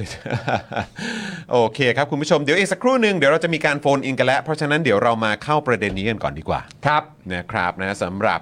เรื่องของเออปมทุจริตบ้านพักสวัสดิการ ครับผม นะครับอ่ะข่าวข่าวนี้ผมฝากคุณหน่อย ได้เลยครับผม นะครับ อ่าเรื่องนี้นะครับก็เป็นเรื่องที่กรรมธิการนะครับกมทพัฒนาการเมืองนะครับ เผยประยุทธ์เนี่ยนะฮะแล้วก็ผบทบเนี่ยไม่เข้าชี้แจง ปมทุจริตบ้านพักสวัสดิการนะครับ ส่งตัวแทนที่ถามอะไรก็ตอบไม่ได้สักข้อครับ เมื่อวานนี้นะครับกมทพัฒนาการเมืองการสื่อสารมวลชน และการมีส่วนร่วมของประชาชนของสภานะครับ ที่มีคุณนัชชา บุญอินชัยวัฒน์เอ่อบุญอินชัยสวัสดิ์นะครับผม อ่ะสรุปว่าเป็นคุณนัทชานะ คุณนัทชา เออต้องข นะ อ ค อ รับ ภั ผ ย ม นะครับต คุ อน ณ ต้น คุณนัทชานะครับ ครับผม บุญอินชัยสวัสดิ์นะครับผ ครับมจากพักก้าวไกลนะครับเป็นประธานนะครับ ได้เชิญประยุทธ์ ในฐานะรัฐมนตรีว่าการกระทรวงกลาโหม และผบทบ รวมถึงเชิญเจ้ากรมสวัสดิการทหารบกนะครับ เข้าชี้แจงเรื่องการทุจริตบ้านพักสวัสดิการของทหาร แต่ประยุทธ์ และผบทบเนี่ยไม่ได้มาตามคำเชิญฮะส่งตัวแทนที่ตอบคำถามไม่ได้สักข้อเนี่ยเข้ามาชี้แจงแทน ครับ นะครับผม หลังการประชุมนะครับได้มีการเปิดเผยบรรยากาศในห้องประชุมนะครับว่าผู้ที่เขาชี้แจงแทนประยุทธ์เนี่ยชื่อว่าพลตรีคาเชน อาจคุ้มวงนะครับผมโดยกมทเนี่ยพยายามซักรายละเอียดครับ เกี่ยวกับปัญหาการทุจริตบ้านพักสวัสดิการ ซึ่งพลตรีสัมพันธ์ดำรงกุลฮะในฐานะเจ้ากรมสวัสดิการทหารบกได้ชี้แจงว่า หลังจากเกิดปัญหาเนี่ยก็มีการยุติการให้กู้ และยุติโครงการไปแล้วเมื่อปี 64 อืม นะครับและกล่าวว่าเหตุกราดยิงที่โคราชไม่เกี่ยวข้องกับการทุจริตในปัจจุบัน โดยเลี่ยงที่จะตอบคำถามอื่น ๆ ของผู้เข้าร่วม ซึ่งผมก็แค่มีความรู้สึกว่าถ้าเกิดว่าคุณจะบอกว่าเหตุกราดยิงที่โคราชเนี่ยไม่เกี่ยวข้องกับการทุจริตในปัจจุบันเนี่ยก็ขอหลักฐานมาบอกหน่อยว่ามันไม่เกี่ยวกันยังไง คือง่าย ๆครับ เรียกให้มาอธิบายฮะ คือจะพูดอะไรอ่ะก็มีอะไรมาเสริมสิ่งที่ตัวเองจะเอามาชี้แจงหน่อย เออ ประเด็นคืออย่างนี้ฮะผมไม่ได้แคร์เรื่องเอกสารคุณน้อยด้วยนะถ้าคำชี้แจงอยู่ในหัวคุณทั้งหมดอะเอกสารจะน้อยผมก็ไม่ว่า เตรียมมาน้อยเตรียมมามาก ผมก็ไม่ว่า ถ้าความรู้การอธิบายเหล่านั้น มันอยู่ในหัวคุณทั้งหมดอะมันก็ได้ และประเด็นไอการตอบคำถามนี้เนี่ย ผมจำได้ว่ามันไม่ได้ตอบแค่ทีเดียว ตอนต้นเนี่ยมีคนตอบว่าโครงการถูกยุบไปแล้ว ตอนท้ายๆเนี่ยทางคณะกรรมการก็มาซักไซไล่เรียงอีกทีว่า เอาชัดๆ เอาชัดๆ เอาชัดๆ ก็ย้ำกลับมาตอบคำเดิมว่า ก็โครงการถูกยุบไปแล้วไงเราย้ำเรื่องนี้ อืม แล้วมันเป็นคำตอบสำหรับอะไรฮะ มันไม่ได้เคลียร์อะไรเลยเนอะ โครงการถูกยุบไปแล้วเหตุการณ์ยิงที่โคราชไม่เกี่ยวกับประเด็นนี้ อืม เพราะว่าอะไรอ่ะ ตลก จากนั้นเนี่ยนะครับกรรมาธิการเนี่ยได้ถามว่ากองทัพได้ขยายผลเรื่องการหักเงินเจ้าหน้าที่หรือไม่ แต่ว่าเอ่อพลตรีสัมพันธ์เนี่ยนะครับ ตอบว่าการสอบสวนได้ยุติลงแล้วขอบคุณมากนะฮะ ตอบอย่างนี้นะฮะ ทำให้คุณนัทชานะครับในฐานะประธานกมทเนี่ยกล่าวว่า เรื่องนี้ไม่สามารถยุติลงได้ง่าย ๆ เพราะมันเป็นเรื่องใหญ่ อืม และมีการกระทำต่อเนื่อง จนเป็นชนวนชนวนเหตุให้เกิดการกราดยิงที่โคราชนะครับผมในปี 2563 ภายในเหตุการณ์เนี่ยก็มีทั้งในายหน้าและผู้เสียหายในเหตุการณ์ดังกล่าว จะปล่อยเช่นนี้ให้เงียบเออเรื่องเช่นนี้ให้เงียบได้อย่างไรนะครับผม ปัจจุบันเรื่องราวการทุจริตแดงขึ้นอีกครั้ง ในฐานะกรรมาธิการเนี่ยนะครับ ก็ต้องการสร้างความกระจ่างให้กับพี่น้องประชาชน และในฐานะตัวแทนของผอบทบ ขอให้เจ้ากรมสวัสดิการทหารบกตอบ อืม ฝั่งกรรมาธิการเนี่ยเขาก็ทำหน้าที่เพื่อประชาชน ในการเฟ้นในการเค้นหาคำตอบนะครับ ผมเขาก็ต้องการให้ผู้ที่มาตอบเนี่ยตอบด้วย อืม นะครับอย่างไรก็ตามครับคุณผู้ชมครับ ไม่ว่ากรรมาธิการจะตั้งคำถามอะไรเนี่ยนะครับ คณะผู้แทนจากกองทัพเนี่ยนะครับ กลับเลี่ยงไม่ตอบคำถาม และแจ้งว่าจะไปตรวจสอบให้ภายหลังนะครับทำให้สสอมรัตน์เนี่ยนะครับ ผมอมรัตน์เนี่ยนะครับ ตั้งคำถามต่อคณะผู้แทนกองทัพว่า อยากจะให้ชี้แจงตำแหน่งสูงสุดที่ทางกองทัพได้ดำเนินคดี แต่ตัวแทนกองทัพยืนยันว่าได้ยุติโครงการดังกล่าวแล้ว อันนี้ที่ผมบอกไปตอนต้นนะ อืม พอย้ำกลับมาประเด็นนี้ก็บอกว่าย้ำได้อย่างนี้ครับย้ำได้อีกครั้งว่า ว่าเราได้เอ่อยุติโครงการดังกล่าวแล้ว ส่วนประเด็นเรื่องยศเรื่องตำแหน่งกี่คนเนี่ยเอ่อทางเราไม่ได้เตรียมเอกสารมา อืม นะครับผมเอ่อทางนี้นะฮะก็เลี่ยงไม่ตอบคำถามอีกเช่นเดิมนะครับ สสอมรัตน์เนี่ยจึงกล่าวว่าพฤติกรรมเช่นนี้เนี่ยเป็นเรื่องน่าเป็นห่วง เพราะว่าคณะผู้แทนมาเนี่ยนะครับเพื่อชี้แจงถึงความโปร่งใสของกองทัพ แต่กมทวันนี้กลับไม่ได้ข้อมูลอะไรเลย ไม่ได้จริงๆนะฮะ คือคือแค่คือแค่มีความรู้สึกว่าถ้าเกิดจริง ๆ แล้ว คุณควรจะมาชี้แจงเพื่อความโปร่งใส หรือว่าเพื่อความบริสุทธิ์ หรืออะไรก็ตามของกองทัพเนี่ย อืม แต่วันเนี้ยหรือเมื่อเมื่อเหตุการณ์เมื่อวันก่อนเนี่ย ก็คือว่ามันไม่ได้ทำให้คุณดูโปร่งใสหรือดูบริสุทธิ์เลยไง อืม เพราะฉะนั้นก็ไอสิ่งที่เวลาประชาชนบอกว่าเออยุบยุบไปเหอะกองทัพอะ่ะ อืม คือผมว่ามันมันมีน้ำหนักมากนะฮะ เออ ผมในฐานะคนไทยคนหนึ่งอะ่ะก็ไม่อยากให้มีกองทัพอยู่เลยนะ ถ้าเกิดว่ามีพฤติกรรมกันแบบเนี้ย ซึ่งมันประเด็นคือมันก็จริงขึ้นเรื่อยๆฮะแล้วมันเป็นมันเป็นคำพูดที่เรามีความรู้สึกว่าความไม่แคร์ ใช่ ความไม่ ล้วก็ แคร์ความไม่เห็นหัวป ไม่ ระ เห็ ชาน ช หัวน ประ เนี่ย ชาชนอันนี้คือของจริง เพราะว่าคือคุณไม่เห็นหัวตัวแทนของประชาชนด้วยซ้ำ ใช่ คือคุณไม่คิดจะเตรียมการอะไรมาตอบตัวแทนประชาชนเลยเพราะฉะนั้นก็คือแปลว่าคุณไม่เห็นหัวประชาชน อืม เพราะฉะนั้นในเมื่อคนที่แม่งใช้ชีวิตอยู่ด้วยเงินภาษีของประชาชน มีสวัสดิการดูแลต่างๆ เยอะแยะมากมายด้วยเงินภาษีของประชาชนเนี่ยแล้วคุณไม่เห็นหัวประชาชน หรือคุณไม่เห็นหัวตัวแทนประชาชนเนี่ย ครับ การคงอยู่ของคุณในสังคมนี้เนี่ยมันก็ไม่ควรจะมีความจำเป็นไง ใช่ ใช่ไหมฮะ เมื่อไม่มีความจำเป็นก็อย่ามีอยู่เลยกองทัพเนี่ย มันไม่ จ ใช่ งๆ เรื่องน่าแปลกใจนะฮะ จริงๆ แล้วมันเรื่องเรื่องทั้งหมดที่เกิดขึ้นที่เราเห็นภาพที่แชร์กันตาม Twitter หรือ Facebook เนี่ย มันเป็นการไม่เห็นหัวประชาชนอย่างโจ่งแจ้งนะฮะ คือผมแค่มีความรู้สึกว่า เอออ่ะถ้ากรณีนี้เนี่ย จะให้เลือกระหว่างปฏิรูปกับ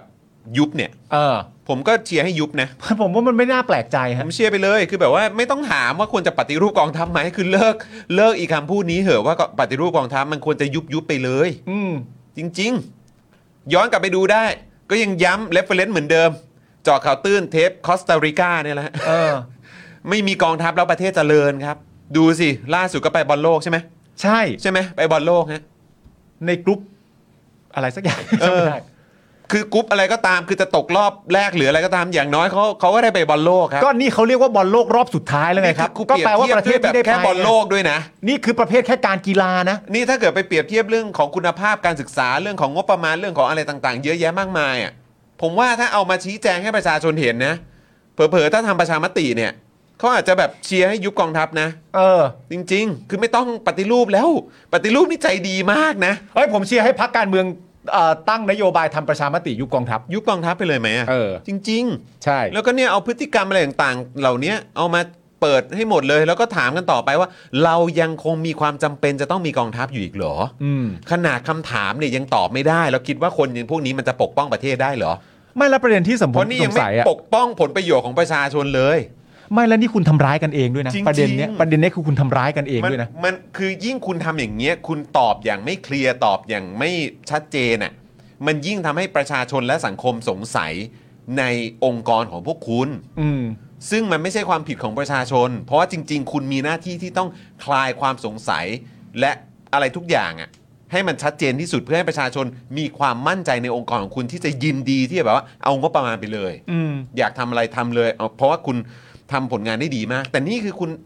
คุณทำอะไรของคุณเนี่ย คือการที่คุณขอมาเวลาคุณของงบประมาณมา แล้วเราสามารถพูดได้ว่าโอเคเหมาะ เฮ้ยต้องเอาแล้วแหละ เชี่ย เพราะว่าพเหมาะ วกคุณทำหน้าที่ของพวกคุณได้ดีมาก เหมาะ แต่พอมันถึงทุกวันเนี้ยแล้วคุณก็มาบอกว่าเนี่ยทำไมประชาชนแบบขอนั่นขอนี่หน่อยก็แบบไม่ไว้ใจเรา กูจะให้มึงไว้ใจจะให้พวกกูไว้ใจได้ไงวะ คือกูถามอะไรพวกมึงก็ไม่ตอบสักอย่าง ใช่ แล้วนี่คือคนตายกันเป็นโอ้โหเท่าไหร่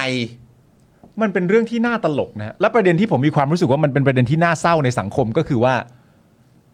ถ้าคุณได้ดูคลิปอะลักษณะท่าทางลักษณะคำตอบสิ่งที่ตอบได้ สิ่งที่ตอบไม่ได้ สิ่งที่จะชี้แจงอะไรต่างๆ นานาเนี่ย ผมมีความรู้สึกว่ามันไม่ควรจะมีคนไทยคนไหนเลย ที่พึงพอใจกับการกระทำนี้อะ จริง กับคำตอบเหล่านี้มันไม่ควรมีใครดีเฟนต์หรือปกป้องลักษณะคำตอบแบบนี้เลยอ่ะ มันมีมันมีถ่ายทอดไหมไม่มีใช่ไหม อะไรนะครับ ไอ้ถ่ายทอดไอ้กมทเนี่ย มันไม่มีปะ เอออยา แต่ กอยากหาแบบ แต่มัน หรือ เหมือน มีเทปบันทึกภาพอะไรที่เราสามารถหาได้ ที่ เราเดี๋ยว เต็มๆ เดี๋ยวต้อ ใช่ ง ไห ล ม องถามถามคุณนัทชา มันเหมือน เพราะผม ผม คิดว่าเราควรจะเอาคลิปแบบเนี้ย เออ เอามาเปิดให้ประชาชนดู ซ้ำแล้วซ้ำอีกซ้ำแล้วซ้ำอีก และประเด็นก็คือว่าผมมีความรู้สึกว่า ถ้าเกิดว่าคุณดูช่องข่าว บางช่องอ่ะ หรือเสพแค่ช่องข่าวบางช่องอ่ะ อืม คุณก็อาจจะไม่ได้เห็นคลิปพวกนี้ไง อืม และประเด็นก็คือว่าถ้าเป็นไปได้อะเราก็อยากคุณไง อืม ว่าให้คุณเห็นคลิปเหล่านี้บ้างอะ่ะ เพราะมันจำเป็นน่ะ เพราะคลิปเหล่านี้มันก็คงไม่ถูกเอาไปไปไปพูดใน แน่นอน อะไรในช่องในช่องที่มันเป็นช่องที่คุณโปรดปรานอ่ะ อืม ใช่ไหมเพราะมันมีประเด็นเรื่องว่า ทางกองทัพทางกองสวัสดิการอะไรต่างๆนานาเนี่ยได้ทำประเด็นเรื่องการแบบว่าตรวจสอบอะไรต่างๆนานาเรียบร้อยแล้วซึ่งเป็นการตรวจสอบเอง อืม แล้วข้อมูลอะไรต่างๆนานาเหล่านั้นเนี่ยก็ไม่ได้เตรียมมา แล้วก็บอกว่าแต่ว่าถ้าเกิดอยากได้ข้อมูลหลังจากการตรวจสอบเนี่ย สามารถส่งไปถามกับกองทัพบบกได้ อืม แล้วเดี๋ยวกองทัพบบกก็จะมาส่งเอกสารมาเพื่อชี้แจง เป็นหลักฐานให้กับกมท อืม คำถามคือทำไมไม่เตรียมมา ใช่ แล้วก็คือแบบเหมือนเหมือนอารมณ์ฟิลแบบประมาณว่า ก็ถ้าอยากได้ก็ขอมา เออ แต่เราก็มีความรู้สึกว่าแบบ เดี๋ยวก่อนนะ ก็นี่ก็ย้ำมาเรื่องเดิมก็คือความไม่เห็นหัวไง มึมึงก็ต้องตอบแบบตัวแทนประชาชนน่ะ แต่อันนี้ก็เหมือนแบบว่าอ้าวตัวแทนประชาชนอยากได้ก็มาขอแล้วกัน แล้วลักษณะลักษณะคืออย่างนี้ นี่อยู่นี่หน้าใหม่มีปุ่มกด อืม แล้วประเด็นเรื่อง 5%อะไรต่าง ๆ นานา นั่นนู่นนี่อะไรต่าง ๆ นานา นี่มันเกิดขึ้นจริงไหมครับ เอ่อเรื่อง 5%นี่ตรวจสอบแล้วนะครับผมก็เอ่อจะเป็นประเด็นเรื่องการเอ่อเอื้อประโยชน์มากกว่า ส่วนเรื่อง 5%นี่ตรวจสอบแล้วเอ่อยังไม่พบครับ อย่างเงี้ย อืม แล้วก็แบบเอางั้นเอาคุณสสอมรัตน์ก็แบบงั้นเอาชัดๆเลยนะครับเอาสิ่งที่ตอบได้ก็คือว่าถูกดำเนินคดีไปแล้วกี่คนแต่ละคนมียศอะไรบ้างตำแหน่งหรือยศสูงสุดที่โดนดำเนินคดีเนี่ยมันเป็นใครบอกชื่อไม่ได้ บอกยศมาก็ยังดี เพราะว่ายังไงก็แล้วแต่เชื่อเถอะว่าประชาชนในประเทศเชื่อกันว่า ระดับการทำลักษณะแบบนี้เนี่ยมันทำจากเล็กๆไม่ได้ อืม เพราะฉะนั้นจึงอยากรู้ว่าอันใหญ่ ๆ เนี่ยเป็นใครบ้าง อืม กด ขอเอกสารตรวจสอบได้กับทางกองทัพบบกนะครับกองทัพบบกได้ตรวจสอบไปเป็นที่เรียบร้อยหมดแล้วทหาร คุณผู้ชมมีอะไรอยากจะบอกกับไอ้พวกตัวแทนพวกเนี้ยครับ แล้วก็องค์กรเนี้ยพิมพ์คอมเมนต์เข้ามาได้นะครับ คุณกิติคุณบอกว่ามีคลิปเต็มในเดอะรีพอร์ตในรีพอร์เตอร์เหรอครับ อ่าโอเค คลิปเต็มเลย คลิ ใช่ ป ไหม เต็มคือหมายว่าตั้งแต่ต้นจนจบเลยใช่ไหมฮะ มีเมนว่าเขาถ่ายทอดสดอยู่ใน Facebook ใช่ผมก็ได้ยินว่าอย่างนั้นเหมือนกัน ไม่ งั้ แน่ น ใจว่าเพจ เดี๋ยวเราเอามาเราเอามาเราเอามาตัดต่อไหม อืม มเนอะถ้าตัดต่อได้เนอะเอามาให้คุณผู้ชมดูเลยว่า แต่ละท่อนแต่ละตอนเนี่ยการต่อของเขาเป็นยังไง ครับ นะครับ อ่าโอเค ตอนนี้คุณนัทชาพร้อมแล้วนะครับ ครับ นะฮะ เดี๋ยวขออนุญาตโทรหาเลยแล้วกันนะครับ พี่ใหญ่ผมเชื่อมผมเชื่อมนั่นเข้าไปแล้วนะ เออผมบลูทูธเข้าไปแล้ว โอเคนะครับ อ่าเดี๋ยวขอโทรหาทางคุณนัทชาเลยแล้วกันนะครับ ครับ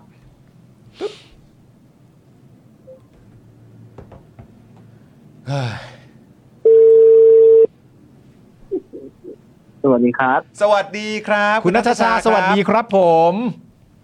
ครับผมสวัสดีครับ สวัสดีครับ ตอนนี้อยู่กับจอห์นปาล์มนะครับ แล้วก็คุณผู้ชมรายการ Daily Topics นะครับผม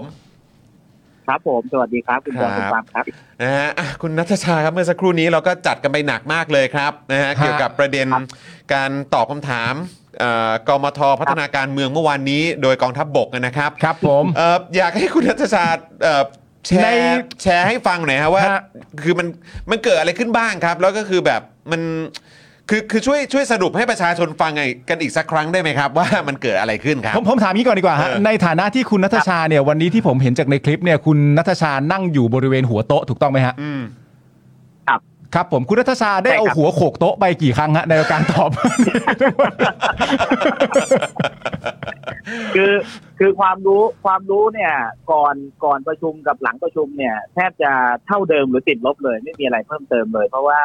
อ่าหน่วยงานที่มาตอบซึ่งเป็นตัวแทนผบทบนะ ครับ ตัวแทนผบทบแล้วก็เป็นเจ้ากรมสวัสดิการเองด้วยซ้ำ ครับ ซึ่งเป็นผู้มีหน้าที่รับผิดชอบเรื่องบ้านพักสวัสดิการทหารโดยตรง ไม่มีใครตรงไปกว่าแกแล้ว ใช่ถู และ กต้ ใน องฮะ อีกหัวอีกอีกหัวโขนหนึ่งคือแกต้องมาในฐานะตัวแทนผบทบ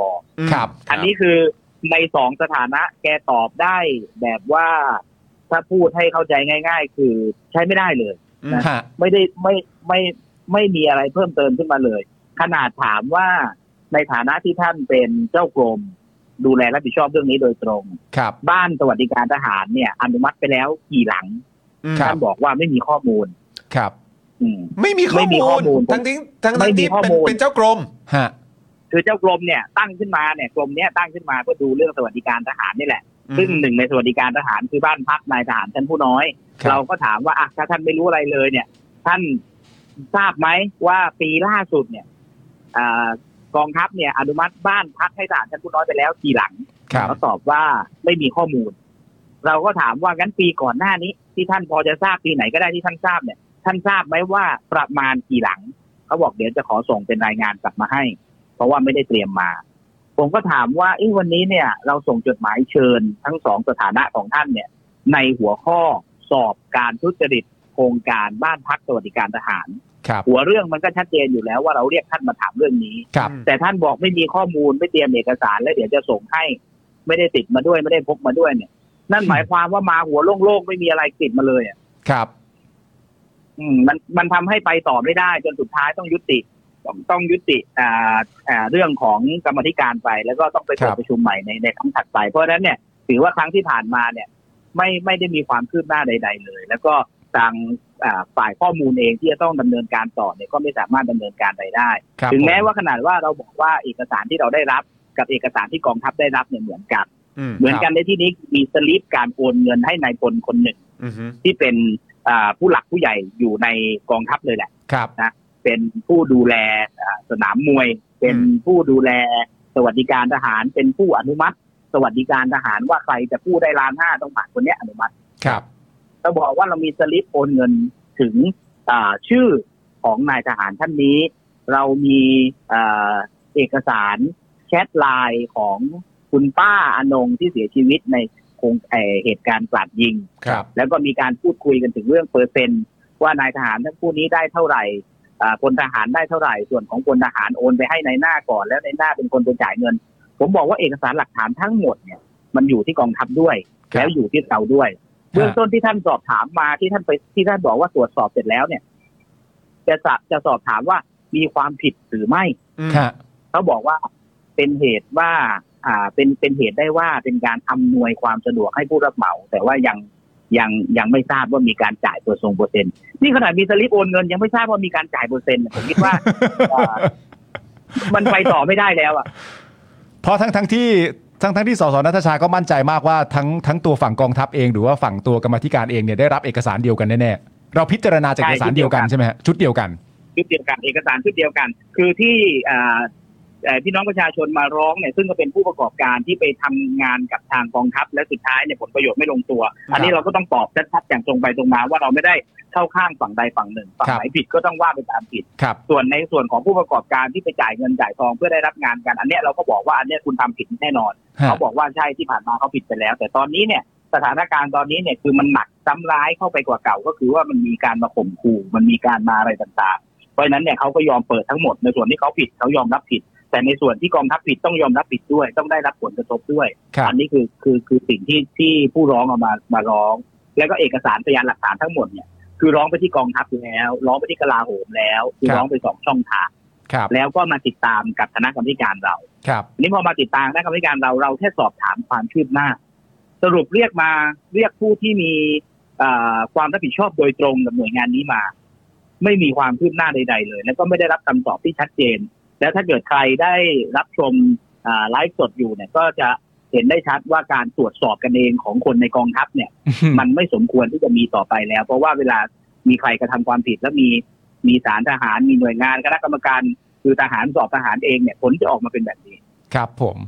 คือมันมีมันมีประเด็นที่ประชาชนเขาตั้งคำถามแล้วก็สงสัยมากว่ามันเพราะอะไรก็คือว่าตัวเลขอะฮะหมายถึงว่าตัวเลขที่ประชาชนเห็นตามหน้าสื่อเลยต่างๆนานาเนี่ยไอ้ตัวเลขคำว่า 5%เนี่ยมันมันค่อนข้างจะชัดเจนมาก เราได้ยินว่า 5% 5% 5%มาเสมอ แต่ว่าลักษณะการตอบที่ตอบในวันนี้เนี่ยมันตอบไปในทางว่าเหมือนเอื้อประโยชน์ หรืออำนวยประโยชน์ ใช่ และไอ้คำพูดคำว่า ใช่ เอื้อประโยชน์หรืออำนวยประโยชน์เนี่ยมันสามารถ ตีความหรือว่าออกได้หลายหน้ามากเลยเอื้อประโยชน์เชิงเอ่อคำพูดเอื้อประโยชน์เชิงนั้นเชิงนี้อะไรอย่างเงี้ยฮะมันมั ใช่ น ใช่แต่ความจริงอันนี้เป็นทุจริตชัดเจน อ่าครับ คือมันมัน มันเป็นมันเป็นโครงการทุจริตชัดเจนคือ คือเขาบอกว่าสอบเสร็จแล้วเป็นโครงการเอื้อประโยชน์ให้ผู้รับเหมาเนี่ยได้รับงานนี้ ครั อั บ นนี้ในการเอื้อประโยชน์เนี่ยมันมันน่าจะมองเป็นการว่าเขียนสเปค หรือล็อกสเปค ให้เจ้านี้ได้เจ้าเดียวหรืออะไรต่าง ฮะ ๆ แต่อันนี้เนี่ยมันไม่ใช่ มันเป็นการอ่าอนุมัติเงินให้เฉพาะนายทหารที่จะจัดซื้อจัดจ้างกับบริษัทพวกเนี้ยแล้วซึ่งบริษัทพวกเนี้ยรู้เห็นเป็นใจกับนายพลกลุ่มต่างๆ เนี่ยที่กินกันมาเป็นทอดๆเนี่ยแล้วสุดท้ายเนี่ย มีการอ้างว่ากองทัพเนี่ยเป็นการเก็บค่าบริการใน5เปอร์เซ็นซึ่งสุดท้ายเนี่ยอ่าพบทบออกมาบอกว่าไม่มีการเก็บพอบอกว่าไม่มีการเก็บ แต่ว่าหน้างานมันมีการจ่ายจริง อืม คือรู้กันทั้งกองทัพเนี่ย อืม ครับ อันเนี้ยมันต้องเอามาพิสูจน์ให้ชัดว่าอ้าวแล้วไอ้เรื่อง5เปอร์เซ็นมันมาจากไหน เพราะว่า5เปอร์เซ็นเนี่ยรู้กันทั้งกองทัพนะแต่พบออกมาบอกว่าไม่มีไม่มีเรื่อง5เปอร์เซ็นเพราะฉะนั้นเรื่องนี้ต้องออกมาตอบให้ชัดเจนมากกว่านี้ ครับ เออเขาเขาบอกว่าเขามีการตรวจสอบกันภายในแล้ว แล้วก็เอ่อ ครับ เห็นว่ามีหลาย ๆ ครั้งที่ตอบว่าก็ขอมาขอเอ่อสามารถขอเอกสารจากทางกองทัพบบกได้ อือหือ ใช่ไหมฮะ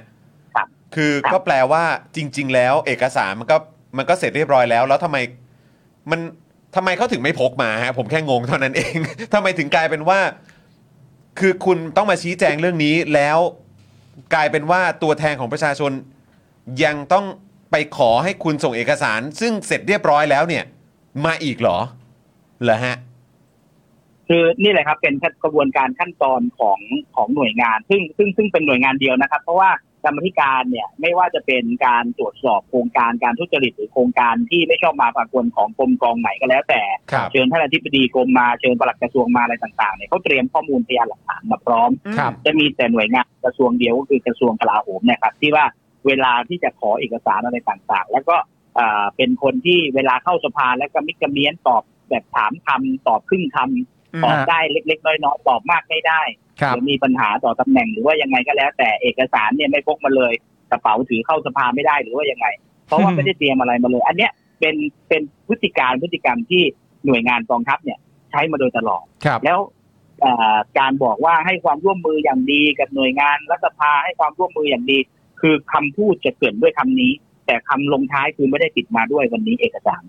อืม มันเป็นแบบนี้ตลอด ฮะเพราะฉะนั้นถ้าเกิดว่าให้คุณนัทชาวัดเป็นเปอร์เซ็นต์เนี่ยเอ่อข้อมูลที่กมทได้เพิ่มเติมจากวันนี้เนี่ย คุณนัทชาจะนับว่ามันเพิ่มได้เพิ่มเติมประมาณกี่เปอร์เซ็นต์ฮะ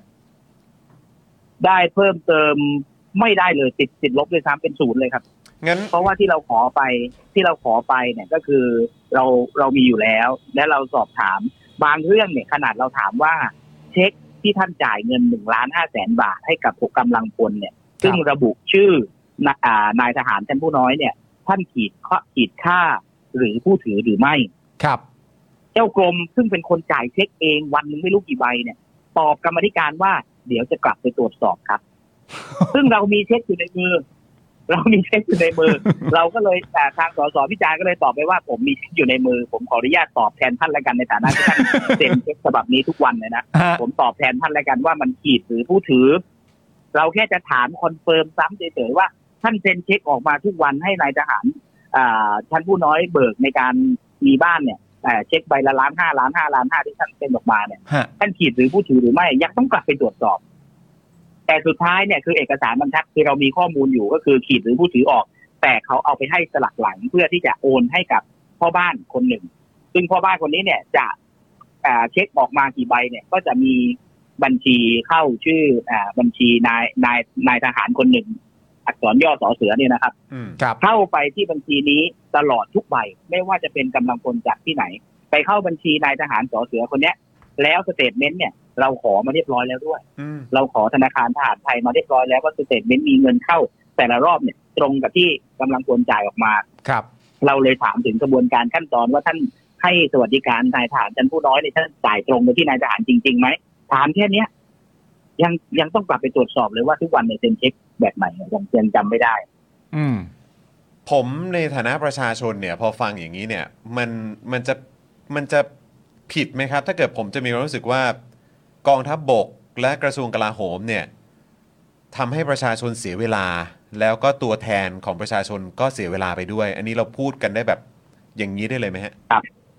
ได้พูดอย่างนี้ได้เลยครับ เพราะวันนั้นเสียเวลามากๆจริง ครั ๆถ้า บ เกิดใครได้ดูแต่อได้ติดตามสถานการณ์ในการประชุมที่ไลฟ์สดอยู่ก็ก็เห็นเลยได้ชัดเลยว่า ผมพยายามที่จะพูดอ่าเพื่อบอกว่าสถานะของผู้ที่มาชี้แจงนั้นเนี่ย มาเป็นตัวแทนกองทัพบบก แล้วกองทัพบบกเนี่ย เป็นหน่วยงานที่ได้รับอัตราค่าเฉลี่ยความโปร่งใสเนี่ย สูงสุด นะ อืมครับ อัตราค่าเฉลี่ยของหน่วยงานเนี่ยความโปร่งใสสูงสุด เพราะฉะนั้นการตอบของท่านเนี่ย จะมีผลต่อการประเมินอะไรหลาย ๆ อย่างแน่นอน ท่านต้องตอบชี้แจงให้ชัดผมเตือนแบบเนี้ยสามรอบ ฮะ เตือนแบบสามรอบคำตอบที่ได้มาคือครับแค่นั้นเลย ครับ ไม่มีอะไรเพิ่มเติมนอกจากนี้เลย เพราะฉะนั้นเนี่ยผมผมคิดว่าเนี่ยเรื่องเรื่องนี้เนี่ยแสดงว่าเราไม่สามารถเอ่อตรวจสอบหน่วยงานระดับกองทัพได้เลย เพราะฉะนั้นเนี่ยในส่วนของการที่หน่วยงานระดับกองทัพเนี่ยชอบเออทหารทำผิดก็ขึ้นศาลทหารทหารประพฤติผิดไม่ชอบอะไรก็ตั้งกรรมการตรวจสอบกันเองแบบนี้เนี่ย ผมคิดว่าเอ่อในสิ่งที่เรียกร้องว่าสภากลาโหมต้องมีผู้แทนเข้าไปอยู่ด้วยเนี่ยไม่ได้ไม่ได้มากไปเลยถ้าเกิดที่ ครับ ทำแบบนี้ ครับ งั้นเราเราจะสามารถทำยังไงได้บ้างฮะจากมุมมองของคุณนัทชาในแง่ของการที่เราจะปฏิรูปกองทัพให้มันเกิดขึ้นได้จริงๆอืม เพราะว่าคือจริง ๆ ผมอะมองข้ามช็อตแล้วนะ ผมมีความรู้สึกว่าไม่ต้องปฏิรูปหรอกยุบไปเลย อืม จากมุมมองผม ผมในฐานะประชาชนคนหนึ่งที่ฟัง ครับ เหตุการณ์ที่เกิดขึ้นเมื่อวันก่อนเนี่ย ครับ แล้วนับเรื่องของการทำรัฐประหาร นับเรื่องของอะไรต่างๆ เยอะแยะมากมายใช่ไหมฮะ คือผม ครับ มีความรู้สึกว่าโอ๊ยไม่ต้องปฏิรูปหรอกยุบยุบไปเถอะ อืม อย่ามีเลยกองทัพอ่ะ ถ้าจะประชาชน แต่ จะ ว่า เสียเวลาขนาดนี้แล้วเนี่ย อ่ะต่ผมเข้าใจผมเข้าใจว่าเออมันก็เราไปถึงเราเราควรจะคุยถึงเรื่องของการปฏิรูปก่อน แต่จะทำยังไงให้มันเกิดขึ้นได้จริงครับ คุณนัทชาครับ คือวันนี้เนี่ยมันทำให้พี่น้องประชาชนเห็นแล้วว่าหน่วยนาหน่วยงานไหนกรมกองไหนเนี่ยเป็นอ่าที่พึ่งของพี่น้องประชาชน หน่วยงานไหนเป็นภาระของพี่น้องประชาชน เพราะฉะนั้นแรงกดดันแห่งยุคสมัยเนี่ยมันจะกดดันไปเรื่อย อืม ๆว่าสิ่งที่ท่านทำออกมาเนี่ยเมื่อก่อนเนี่ยท่านเคยใหญ่ที่สุดอะใน ครั กร บ มกองท่านอะ ครับ แต่วันนี้เนี่ยพอมันโลกมันเปลี่ยนไปยุคสมัยมันเปลี่ยนไป มันมีเรื่องของโซเชียลมีเดียมันมีเรื่องของเทคโนโลยีเข้ามาเกี่ยวข้องเนี่ยผมคิดว่าถ้าเกิดหน่วยงานกองทัพไม่ปรับตัวไม่ปฏิรูปเนี่ย มันก็คงไปเดินไปถึงวันที่ล่มสลายอย่างแน่นอน ครับ เพราะฉะนั้นวันนี้เนี่ยถ้าเกิดผู้บริหารกองทัพไม่มีวิสัยทัศน์มากพอที่จะนำพากองทัพอยู่รอดได้เนี่ยผมว่าคิดว่าอันนี้อันตราย เพราะฉะนั้นเนี่ยรัฐบาลหน้าที่จะเข้ามาควบคุมหน่วยงานกองทัพ รัฐมนตรีว่าการกระทรวงกลาโหมจะไม่จะไม่ได้ตั้งมาเพื่อคุ้มครองตัวเองไม่ให้โดนรัฐประหารอย่างเดียวเดี๋ยวต้องผลิตต้องไปพัฒนาต่อยอด ให้สามารถนำกำลังพลให้ทันสมัยเทคมีเทคโนโลยีที่พร้อมรบตลอดเวลาพร้อมต่อสู้อ่าเคียงข้างพี่น้องประชาชนได้เนี่ยอันนี้จะเป็นข้อเรียกร้องต่อไป สังคมจะพูดถึงขึ้นไปเรื่อยๆเรื่อยๆแล้วแล้วแล้วมันจะเริ่มเปลี่ยน ครับ คือคุณเอ่อที่ที่เราคุยกันในพาร์ทของเอ่อคณะกรรมาธิการเนี่ยก็คือว่า ครับ เราสามารถสอบถามเขาได้ แต่โดยแทบจะทั้งหมดเนี่ยเขาตรวจสอบกันเองใช่ไหมครับ ใช่ครับเขาตรวจสอบกันเอง ตรวจสอบกันเองแล้วก็สุดท้ายเนี่ยก็บอกว่าตรวจสอบแล้วเนี่ย ไม่ได้มีการทุจริตมีเพียงการแค่เอื้ออำนวยความสะดวกในการรับงานนู่นนี่นั่นแต่สุดท้ายยุบ ครับ โครงการยุบโครงการ นั่นมันคือมันมันผลการตัดสินมันย้อนแย้งไงคุณ ฮะ บอกว่าไม่ได้ผิดอะไรร้ายแรงเลย แล้วยุบทำ แต่ ไม คุณ อ่ะ ยุบโครงการไป ครับ อ่าโครงการที่จะให้นายทหารชั้นผู้น้อยได้มีสวัสดิการ ได้มีบ้านพักอะไรต่างๆ จะ ครับ ดีหรือไม่ดีสุดแท้แต่ต้องไปว่ากัน แต่สุดท้ายเนี่ยคุณบอกโครงการนี้ไม่มีไม่พบทุจริต แต่ ครับ คุณยุบเลิกโครงการนี้ไปซะ นั่นหมายความว่าไงนายทหารชั้นผู้น้อยก็คนที่จะคนที่อ่ากำลังจะมีบ้านจากโครงการนี้ก็ไม่ได้ คนที่มีไปแล้วก็ได้ไป แล้วสุดท้ายเนี่ยผลกระทบตกอยู่กับอ่าความเหลื่อมล้ำของของของคนในกองทัพเองนายทหารชั้นผู้น้อยเอง ครับ อันนี้คือสิ่งที่ที่เกิดขึ้น เพราะฉะนั้นเนี่ยเอ่อการตรวจสอบกันเองที่มันที่ที่มันไม่เป็นการยอมรับของทั้งคนในกองทัพเอง ทั้งคนนอกกองทัพเองเนี่ยมันจะเริ่มสร้างปมปัญหา ครับ แล้วก็มันจะทำลายตัวเองไปเรื่อยๆในทุกๆวัน ฮะ ในยผมมองอย่างนี้ คบ เพราะฉะนั้นเนี่ยถ้าเกิดผู้นำไม่มีวิสัยทัศน์เนี่ยเขาเขาก็จะปลูกปมหน่วยงานองค์กรของเขาเอง แล้วก็จะเอ่อสร้างความเครือบแคลงสงสัยทั้งคนภายในทั้งคนภายนอกแล้วก็ถึงจุดที่ ครับ พี่น้องประชาชนรับไม่ได้ ครับผมงั้นงั้นสองประเด็นครับสสครับ คือประเด็นแรกก็คือที่ที่ประชาชนตั้งคำถามกันเยอะมากก็คือวันนี้เนี่ยผู้ชี้แจงเนี่ยเป็นตัวแทน นั่น ครับ แปลว่าตัวจริงเนี่ยไม่ได้มานั่นประเด็นที่หนึ่งประเด็นที่สองก็คือประเด็นเรื่องการเอ่อตรวจสอบกันเอง แล้วก็ได้ผลลัพ ครั ธ์ บ จากการตรวจสอบที่ตัวแทนนำมาตอบวันนี้ในลักษณะแบบนี้ซึ่งเสียเวลาทั้งประชาชนแล้วก็กรรมาธิการเนี่ยฮะสองประเด็นเนี้ยในมุมมองของสสคิดว่า มันจะแก้ไขยังไงฮะประเด็นในเรื่องของส่งตัวแทนมาแล้วตอบได้แค่นี้กับตรวจสอบกันเองก็มีคำตอบแค่นี้สองประเด็นนี้สสจะแนะนำว่ามันควรจะต้องเกิดอะไรขึ้นบ้างฮะ คือความจริงแล้วเนี่ยส่งตัวแทนเนี่ย มันก็มีทั้งตัวแทนและตัวจริงคือสองสถานะ เราเชิญสองหน่วยงาน ฮะ หน่วยงานแรกก็คือเราเชิญพบทบมา ครับ เพื่อให้คุณมารับฟังซิว่าลูกน้องคุณทำอะไรลงไปบ้าง ครับ คุณเป็นในฐานะผู้บริหารสูงสุดขององค์กรนี้ กับอีกตัวแทนกับอีกหน่วยงานหนึ่งที่เราเชิญมาก็คือเจ้ากรมสวัสดิการทหารซึ่งอันเนี้ยมาด้วยตัวเองมาด้วยตัวจริงเลย ครับ อันนี้แต่ด้วยระบบสายบังคับบัญชาเนี่ยพอลูกน้องมาแล้วเนี่ยตัวเองก็ไม่อยากมาก็บอกว่าอันนั้นก็มอบไอ้นี่แทนไปเลยแล้วกัน อ่า พอมาแล้วเนี่ยในสถานะการตอบเนี่ยคือคุณตอบทั้งสองฟังก์ชัน คือผู้ปฏิบัติงานและผู้ตรวจสอบตัวคุณเอง ครับ อันี้มันส่งผลสะท้อนให้เห็นเลยว่าองค์กรคุณเป็นแบบไหน า คือขนาดมาชี้แจงต่อคณะกรรมการเนี่ยคุณยังส่งผู้ที่คาดว่าน่าจะกระทำความผิด กับผู้ที่เป็นคณะกรรมการไปตรวจสอบผู้ที่คาดว่าน่าจะกระทำความผิด มาชี้แจงต่อคณะกรรมการ อ่า อันนี้ ครับ แหละสิ่งที่อันอันนี้แหละเป็นเป็นเป็นจุดสำคัญที่ที่ที่มองว่าเรื่องพวกนี้เนี่ยมันมันไม่มันไม่ใช่เรื่องเล่นๆแหละ เพราะว่าเอ่อหน่วยงานทหารหน่วยงานกรมกองท่านเนี่ยเรียกว่าคุ้มครองกันปกป้องกัน ไม่ว่าจะใครผิดก็แล้วแต่ แต่ว่าจะจะรับไว้เองจะอะไรไว้เองทั้งหมดเนี่ยผมคิดว่าเรื่องเนี้ยควรที่จะปรับต้องปรับเปลี่ยนและปรับเอ่อปรับแก้โดยด่วนนะครับ แล้วก็เอ่อพอพอมีการเรียกมาสอบในชั้นกรรมธิการมีการถ่ายทอดออกไปอะไรต่างๆ ผมคิดว่าพี่น้องประชาชนตัดสินใจได้ และอีกส่วนหนึ่งก็คือเรื่องของการตรวจสอบกันเองที่ผมผมเกริดมาก่อนหน้านี้แล้วเนี่ยก็คือว่าเอ่อ เบื้องต้นเนี่ยคือผมไม่เห็นด้วย ส่วน ครับ ตัวในพักในพักก็มีนโยบายที่ที่ไม่เห็นด้วยอย่างยิ่งที่คือไม่ว่าจะเป็นเรื่องของคณะกรรมการเรื่องสารทหารเรื่องนายทหารรัฐธรรมนูญที่ไม่ได้มีเอ่อเรียกว่ามีความรู้ความสามารถด้านกฎหมายเนี่ยก็ก็ไม่ไม่ได้สายตรง แต่ว่าต้องมาทำภารกิจรับผิดชอบเรื่องของการตัดสินอ่าถูกผิดให้กับคนในกองทัพ ซึ่งก็เป็นพี่น้องประชาชนเช่นเดียวกัน แต่ว่าพอพอใส่เสื้อลายพราง พอมียศถาบรรดาศักดิ์หน่อยแล้วเนี่ย ก็กลายเป็นต้องไปตรวจสอบกันเองในในหน่วยงานที่ที่ตั้งขึ้นมา ซึ่งหลาย ๆ ครั้งแล้วก็ไม่แฟร์ ครับ อืม อืม คือแล้วเอ่อมันจะมีการมาพูดคุยกันอีกในในคณะกรรมาธิการอีกไหมครับ คือ ในใน คือ ประเด็นนี้อะฮะ คือจะต้องให้เขากลับมาอีกไหมครับ แล้วก็ ในประเด็น คือ ในประเด็นนี้เนี่ยวันที่ 23 เนี่ย เราจะไม่เชิญเราเราจะเชิญอีกรอบหนึ่งแต่ ครั เรา บ จะระบุแล้วว่าห้ามงดตัวแทน คือเชิญรัฐมนตรีว่าการกระทรวงกลาโหมในฐานะที่เป็นผู้ดูแลสูงสุด อืม นั่นก็คือนายกรัฐมนตรีควบควบตำแหน่งรัฐมนตรีว่าการกระทรวงกลาโหมอยู่ ครับ อ่าเพราะฉะนั้นเนี่ย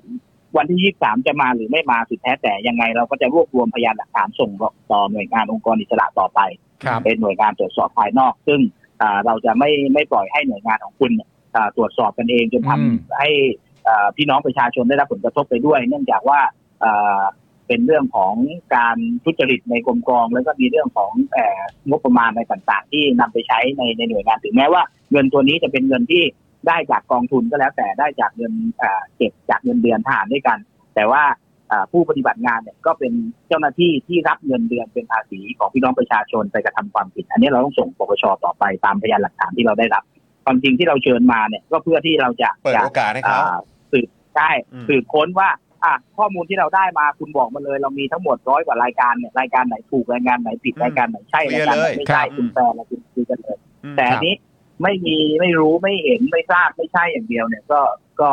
ยังไงก็ต้องส่งตามที่เท่าที่มีอยู่ แล้วก็ให้องค์กรอิสระหรือปปชเนี่ยก็เข้าไปตรวจสอบดูแลอีกครั้งหนึ่งนะครับ คือเอาจริง ๆ คือการเปิดพื้นที่ตรงนี้ให้เขาเข้ามาตอบให้เข้ามาชี้แจงเนี่ยก็คือเป็นเป็นการเปิดพื้นที่ให้เพื่อเพื่อความยุติธรรมอย่างแท้จริงอ่ะ ก็ถ้าโปร่งใส ใช่ไหม มันก็ชี้แจง ใช่ ความโปร่งใสกันได้อะ แต่พอคุณทำอย่างนี้เนี่ย ใช่ มันก็มันก็จะไม่เป็นผลดีกับองค์กรของคุณเองนะ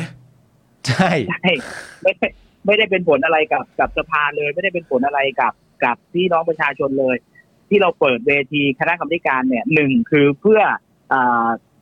สะท้อนให้กับผู้มีอำนาจสูงสุดในประเทศนี้คือพี่น้องประชาชนผู้ที่จ่ายภาษีไปเนี่ยได้รับรู้รับทราบว่าอ่างบประมาณภาษีทุกบาททุกสตางค์เกิดอะไรขึ้นอยู่ในสถานการณ์ปัจจุบันหน่วยงานกรมกองไหนที่เอารัดเอาเปรียบพวกท่านอยู่เนี่ยก็คือเราเปิดให้เขาเห็น อืม อันที่สองก็คือว่าที่เราเรียกมาเนี่ยก็เพื่อจะพิสูจน์ความจริง อันไหนคุณใช่คุณตอบ อันไหนคุณไม่ใช่คุณสามารถฟ้อง ชี้ พี่ แจ น้อง ง เลย ประชาชนได้เลย อืม โอ้ย อืม อย่ามาด่าฉันเยอะนะฉัน อืม ไม่ได้ทำอะไรผิดเลย อืม มันเป็นความผิดตัวบุคคล ฉันทำเอาคนนั้นไปลงโทษแล้ว เอาคนนี้ไปลงโทษแล้ว อืม เพิ่มความเอ่อโปร่งใสให้กับองค์กรของคุณ คุณบอกเลยว่าคุณสอบแล้วเจอผู้กระทำความผิดเป็นชั้นนายพลสี่ห้าคน ชั้นนายเอ่อนายพันประมาณร้อยกว่าคน คุณสามารถเอาออกจากราชการไปได้แล้ว คุณปลดบำเหน็จบำนาญคุณเอ่อส่งติดคุกไปแล้วหรืออะไรแบบเนี้ยคุณชี้แจงได้เลย ครับ แต่เนี่ยคุณมาตอบแบบเนี้ยถึงแม้ว่าคุณจะไม่มีส่วนรู้เห็นกับโครงการการทุจริตครั้งนี้เนี่ย แต่พี่น้องประชาชนกลับมองไปแล้วว่าเอื้อประโยชน์กันหรือเปล่า ครับ อืม เพราะผมก็เห็นในในในกรรมาธิการก็พยายามแล้วแบบว่า อ่าชื่อไม่ให้เอายศก็ได้ ยศไม่ได้เอาแค่จำนวนคน ใช่ มาก็ได้ ไม่ว่าจะอะไรยังไงก็ไม่ให้ไม่อะไรสักอย่างเลย ก่อนแล้วแต่ ไม่ทราบเลยคือสอบเสร็จแล้วนะ แต่ ครับ ถามว่าเราถามว่าใครผิดบ้างเขาบอกตอบไม่ได้ เราถามว่าอ่ะมันไม่เป็นไรงั้นได้คนที่กระทำความผิดยศอะไรบ้างก็ได้ เราจะได้รู้ว่าถึงระดับหัวหัวหรือเปล่า ไม่รู้ ยศ อีก อะไรบ้างก็ยังยังยังไม่ทราบยังไม่รู้ข้อมูล อ่า แล้วอ่ะงั้นจำนวนกี่คนที่คุณลงโทษไปทั้งหมดจำนวนกี่คนเราจะได้เพิ่มความโปร่งใสให้คุณว่าคุณลงโทษไปแล้วอ่าจำนวนก็ยังไม่รู้ สรุปว่าคุณสอบเสร็จประเภทประเภทไหนที่ไม่รู้ข้อมูลอะไร ไม่รู้อะไรเลยอืม เออ อ้าวฮะแต่ว่าหลังจากนี้ไปเนี่ย ถ้าตามคำที่เอ่อทางฝั่งที่เป็นผู้มาชี้แจงเนี่ยเขาก็บอกว่าทางกรรมาธิการสามารถจะไปขอข้อมูลกับกองทัพบบกได้ ซึ่งเป็นข้อมูลของกองทัพบบก ใช่ ที่เขาบอกว่าเป็นข้อมูลที่ตรวจสอบกันมาแล้วถูกไหมฮะ ใช่ ซึ่งการเชิญครั้งนี้เนี่ย เราเชิญผู้ชี้แจงพร้อม ครับ ข้อมูลพยานหลักฐานไอ้ที่ท่านบอกว่าขอได้นี่แหละคือเราขอไปพร้อมกับคำเชิญท่านแล้ว แต่ท่านมาแล้วก็มาบอกว่าขอได้ ผมก็ไม่รู้ว่าถ้าเกิดถ้าเกิดท่านมาแค่บอกว่าขอได้เนี่ยก็คือไม่ต้องมาก็ได้ เออ เพราะมันเสียเวลาเนอะ ใช่ มันเสียเวลาชีวิตประชาชนและตัวแทนมาก ๆ เลยอะตัวแทนของประชาชนทุก ๆ คนเลยอะ อืม อืม ครับ นี่คุณผู้ชมในรายการหลายท่านนะฮะก็ก็พิมพ์เข้ามาครับสสฮาวาดนี่มันนี่มันเป็นการแสดงออกชัดเจนเลยนะว่ามันไม่เห็นหัวประชาชนเลยอะ ใช่ นี่คือการแสดงออกชัดเจนเลยหนึ่งคือ การกระทำความผิดครั้งนี้ การโครงการการทุจริตครั้งนี้เนี่ยเห็นชัดเจนเลยว่า มีการเอื้อประโยชน์กันไม่ว่าผู้กระทำความผิดหรือผู้ไม่ได้ทำความไม่ได้กระทำความผิด แต่พอเป็นคนหน่วยงานเดียวกันองค์กรเดียวกันเนี่ยเขาพร้อมที่จะปกป้อง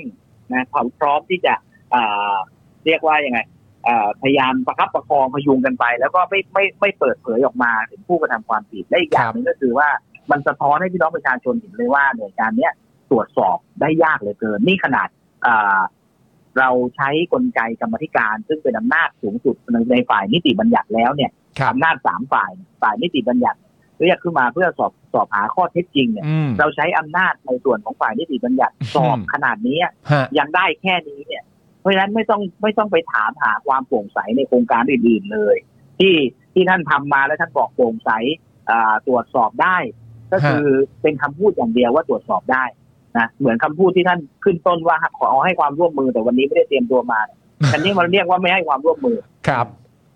ก็เป็นแค่ลมปากกันนะครับ อืม นะฮะอ่ะเอิ่มคุณคุณนัทชาในฐานะที่ ครับ อยู่ในเอิ่มสภานะครับ แล้วก็ทำหน้าที่เป็นตัวแทนของประชาชน แล้วก็เราได้ติดตามการอภิปรายนะฮะเอ่อของทางคุณนัทชามามาตลอดนะครับ ครับ ในในการมาทำงานในในในสภาครั้งนี้เนี่ย คือเราเราเราเรามีความหวังกับการปฏิรูปกองทัพหรือว่าหน่วยครับ งานความมั่นคงแบบนี้ได้ขนาดไหนครับ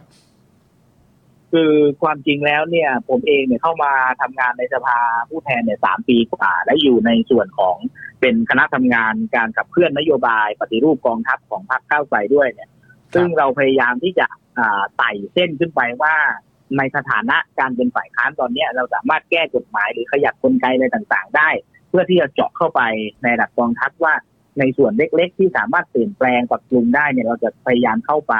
ไม่ว่าจะเป็นเรื่องของรถในพลเรื่องอะไรต่างๆเนี่ยเราพยายามสอดแทรกเข้าไป ไม่ว่าจะเป็นการพิจารณางบประมาณแผ่นดินการพิจารณาวาระอะไรต่างๆเนี่ยแต่สุดท้ายแล้วเนี่ยความเขาเรียกว่าการให้ความร่วมมือและอ่าในรูปแบบของกองทัพเนี่ย ซึ่งถ้าอยู่ข้างนอกหรือโลกปกติทั่วไปเนี่ยมันคือการไม่ให้ความร่วมมืออย่างเช่น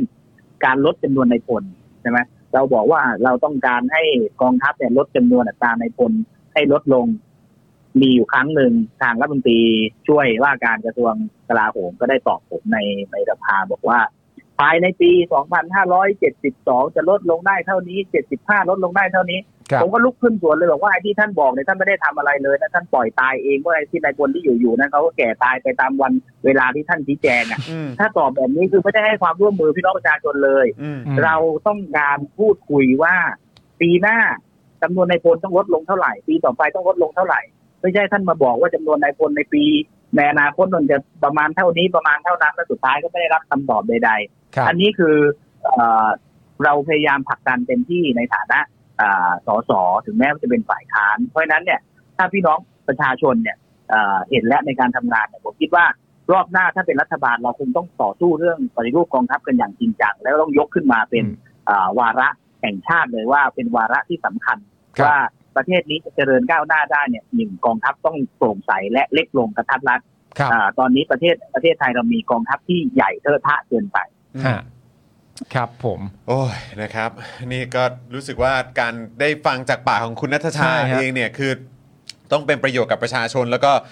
คุณผู้ชมของเรามากที่สุดแล้ว ครั แหละ ผม นะค ผม รับ ผมขออีกคำถามหนึงได้ไหมฮะผมผมอยากรู้ว่ามันไปประมาณไหน ครับ ตอนตอนที่เขาเอ่อชี้แจงว่าเรื่องทั้งหมดเกี่ยวที่เกิดขึ้นเกี่ยวกับพรมจุลจริตบ้านพักสวัสดิการเนี่ยกับเหตุการณ์กราดยิงที่โคราชไม่เกี่ยวข้องกันเนี่ยเขาให้ข้อมูลเติมจากคำตอบนี้บ้างไหมฮะ เอ่อเขาบอกว่า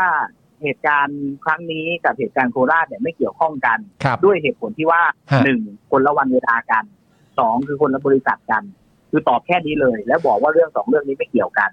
แต่ผมบอกว่าความจริงแล้วเนี่ยที่ผมพยายามโยงเรื่องนี้เนี่ย เพราะว่ามันเป็นเรื่องเดียวกันทำนองเดียวกันนะ คือป้าอนงเนี่ยก็เป็นผู้รับเหมาที่ไปก่อสร้างบ้านพักเอ่อเอ่อสวัสดิการทหารราคาหนึ่งล้านห้าแสนบาท ครับ สร้างจริงหนึ่งล้าน อีกห้าแสนเป็นค่าทอนให้กำลังพลอีกแสนกว่าบาททอนให้คนอนุมัติ อืม อีกไม่กี่หมื่นบาทให้คนไปตรวจ อันเนี้ยกระบวนการต่างๆมันอยู่อย่างนี้ ครับ แต่ที่เหตุเกิดเหตุการณ์กราดยิงเนี่ยก็เพราะว่าอ่าพลทหารจักรพันธ์ที่ไปไปยิงเนี่ยเขาบอกชัดเจนเลยว่าเขาไปตามเงินจากป้านงเนี่ยซึ่งเป็นส่วนเงินที่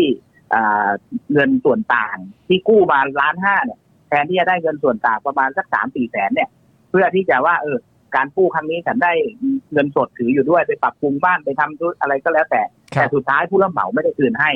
ค ก็ รับ เลยโกรธแค้น โกรธแค้นแล้วไปยิงทั้งผู้อนุมัติ ทั้งอ่าผู้รับเหมาแล้วก็มีความโกรธแค้นจนออกไปไปที่อื่นเนี่ยสถานที่อื่นเนี่ยซึ่งเหตุการณ์เนี่ยมันใกล้เคียงกันมันเทียบเคียงกันคือมูฟมาเป็นตอนเนี้ยก็คืออีกบริษัทหนึ่ง ครับ ซึ่งเป็นบริษัทที่เชื่อมโยงกันกับพระนงเหมือนกัน ฮะ ไปรับงานก็เพราะว่าความชักชวนกันอะไรกัน แต่เป็นคนละบริษัทกันเท่านั้นเอง ครับ โครงการก็โครงการบ้านล้านห้าเหมือนกัน ครับ รับเงินรับเงินจากหน่วยงานสวัสดิการทหารเหมือนกันจะเปลี่ยนคนแล้ว ครับ แต่มันแค่ไม่ใช่เวลาเดียวกันไม่ใช่บริษัทเดียวกัน แต่มันเป็นเรื่องทำนองเดียวกันเลย แล้ว แล้ ถ้าว คุณ เกิด บอกว่ามันไม่เกี่ยวกันเลยเนี่ยนะ เพราะคนละเวลากั ใช่ น แล้วคุณบอกว่าไม่เกี่ยว คนละวัน ใช่ คนละปีกัน บอกว่าไม่เกี่ยวใช่บอกว่าไม่เกี่ยวเพราะคนละบริษัทเพราะคนละวันคนละเวลาไอ้แบบนี้เนี่ย มันเป็นการตอบแบบปัดความรับผิดชอบมาก และไม่อยากให้สังคมเนี่ย ไป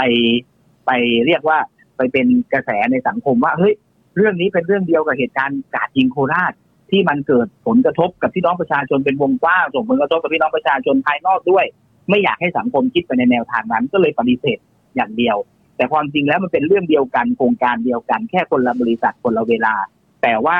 คนทหารที่ไม่ได้รับเงินยังไม่ได้ออกมาอารวาสกราดยิงเท่านั้นเอง อืม สุดยอดไปเลยฮะแม่ ครับ อ่ะก็เดี๋ยวเราก็ต้องติดตามกันวันที่ 23 ใช่ไหมครับ คุณนัทชาครับนะฮะ ครับ ว่าเอ่อ ได้ ทาง ครับช่วย ทา ต้ ง อง ทาง นอกเหนือจาก ท่านนายกจะมาไหม ครับ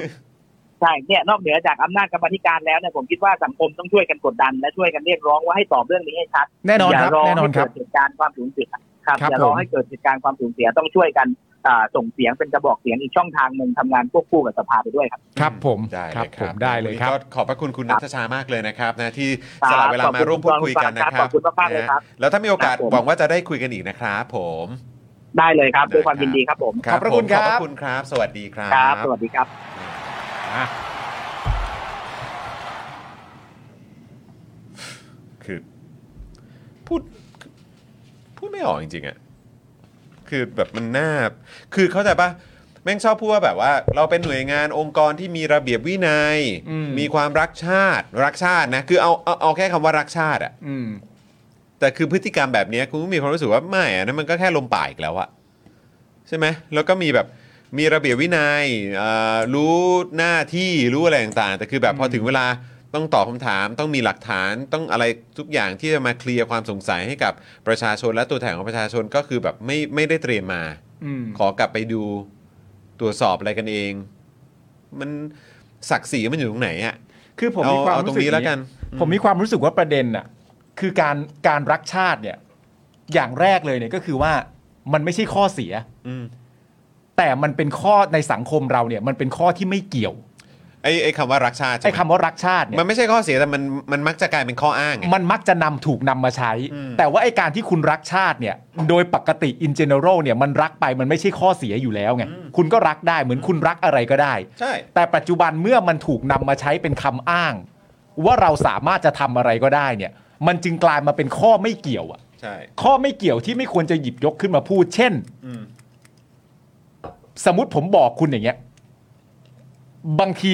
ใช้กันจนมันมีค่าเท่ากับว่า สมมติว่ามันมีของในสตูดิโอคุณหายไปอ่ะ อืม แล้วคุณบอกผมว่าผมขโมยไปอ่ะ ผมบอกจอนผมจะไปขโมยได้ยังไง มึงก็เห็นว่ากูเป็นคนชอบเล่นบอล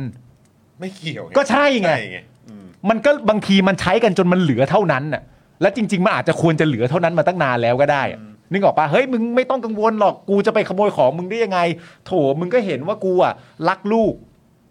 ออ เข้าใจป่ะ หรือว่า มันมันคำตอบมันคืออะไร สวดทุก อ่ะ วัน เออ คือมันไม่เกี่ยวอ่ะ เกี่ยวเฮียอะไรไง ไม่เกี่ยวอะ เอาตรงๆก็คือมันเกี่ยวเฮียอะไรครับอืมเท่านั้นแหละครับนะก็ขอบคุณคุณนัทชาจริง ๆนะครับ ที่ ครับ มาเอ่อยืนยันให้เราฟังกันอีกทีนะครับว่ามันเกิดอะไรขึ้นเนี่ยนะครับ ครับ เพราะว่าอยากจะอยากจะฟังจากปากของผู้ที่อยู่ในการ เอ่อประชุมนะฮะในวันก่อนด้วยนะครับ แล้วก็เดี๋ยวเราจะไปเอาลิงก์นะครับของการไลฟ์สดในการประชุมครั้งนั้นเนี่ย เดี๋ยวจะ เอามาลองดูกัน แล้วก็เดี๋ยวจะลองมาสรุปย่อยกันอีกทีด้วย ครับ นะครับซึ่งจริงๆก็คงไม่ต้องสรุปย่อยอะไรมากหรอกเพราะว่าคำตอบมันก็มีอยู่แค่ไม่กี่อย่างครับ ก็คุณอ่าสสนัทชาก็ย้ำอย่างชัดเจนแล้วว่าจริง ๆ แล้ววันนี้อ่าข้อมูลที่ได้ไปถ้านับเป็นเปอร์เซ็นต์ที่เพิ่มเติมขึ้นเนี่ยก็นับว่าติดลบ ใช่ นะครับ ก็คือเอาเป็นว่าการประชุมเมื่อวานนี้เสียเวลาประชาชนและเสียเวลา ใช่ คณะกรรมาธิการ ซึ่งเป็นตัวแทนของประชาชนมากนะครับ ครับ นะฮะคือหน่วยงานที่มีระเบียบวินัยรักชาติ ยิ่งชีพเพี่หาอะไรก็ตาม แต่คือมึงทำให้ประชาชนเสียเวลาได้ขนาดนี้เนี่ยละอายใจบ้างเหอะ ส่องกระจกดูบ้าง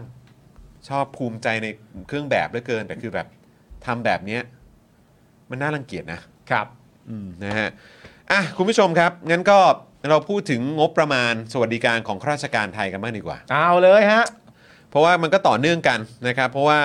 รายละเอียดของจำนวนข้าราชการเนี่ยก็มีอยู่ประมาณ 1 1 8 6 2 8 1 คน ครับ นะครับซึ่งก็เมื่อสักครู่นี้หน่วยงานที่เราพูดถึงกันไปก็คือกองทัพ อืม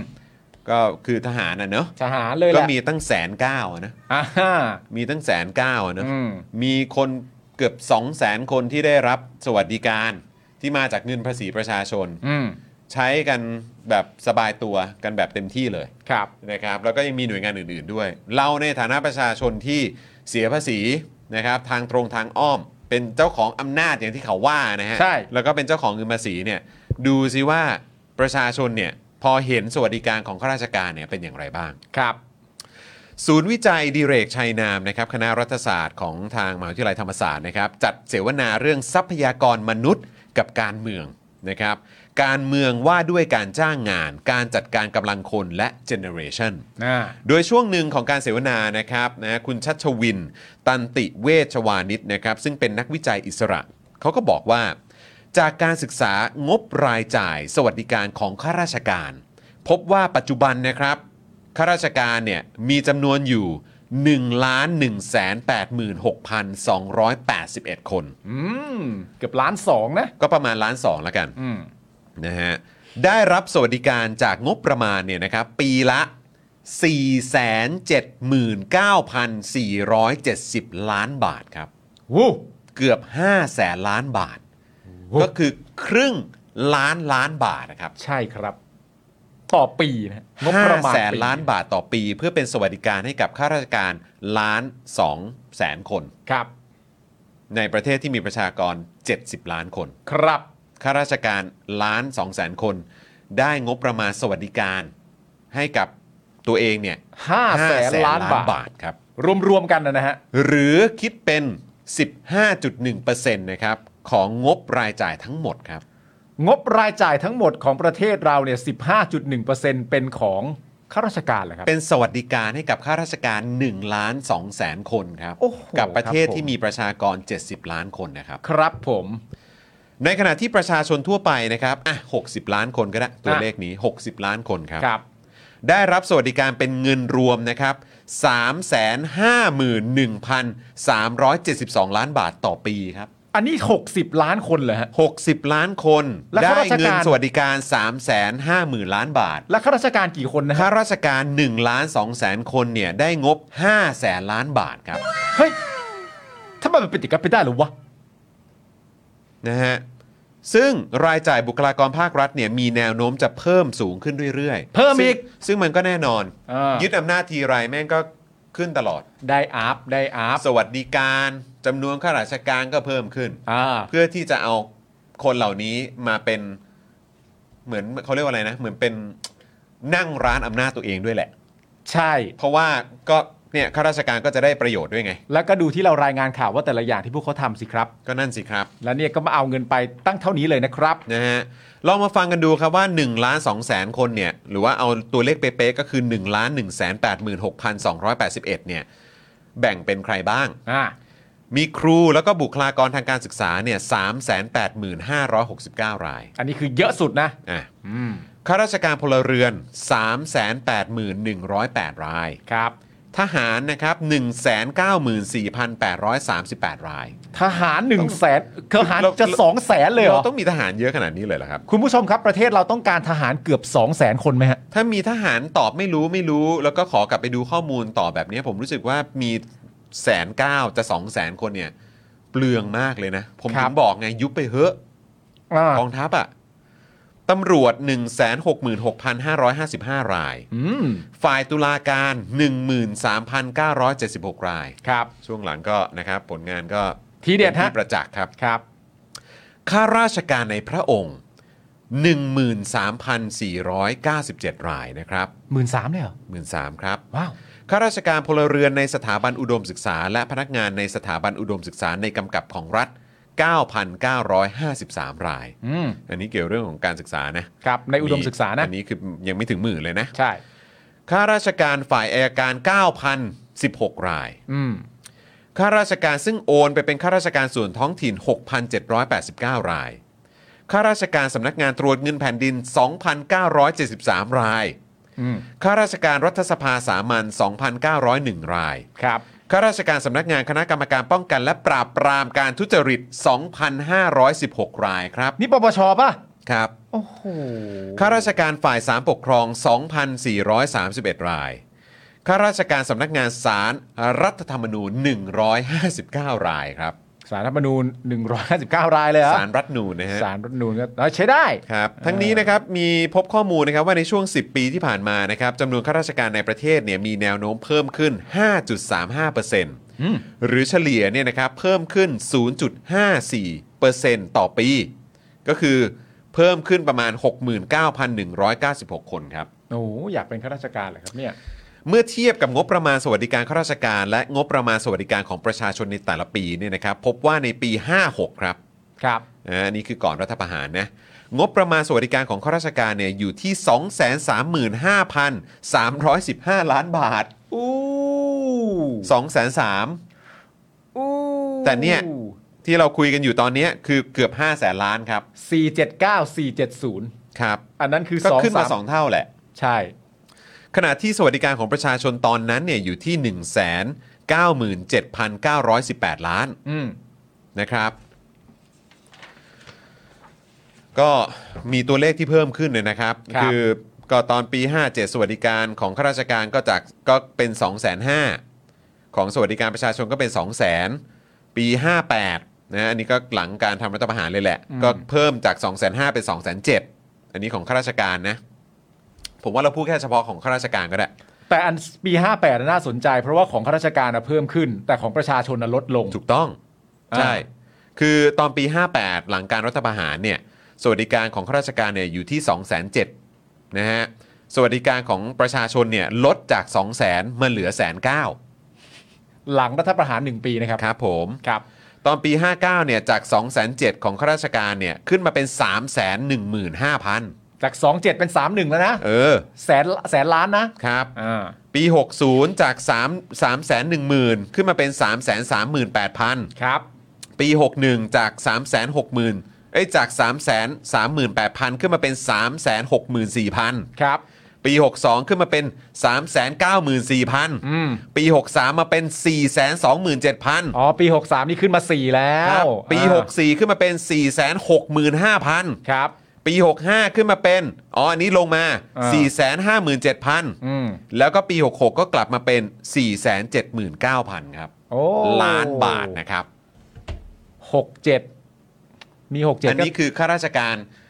ผมปัดให้กลมๆเลยคือ1นึ่งแสนเออหนึ่งล้านสองแสนคน อ่า ในขณะที่ประชาชน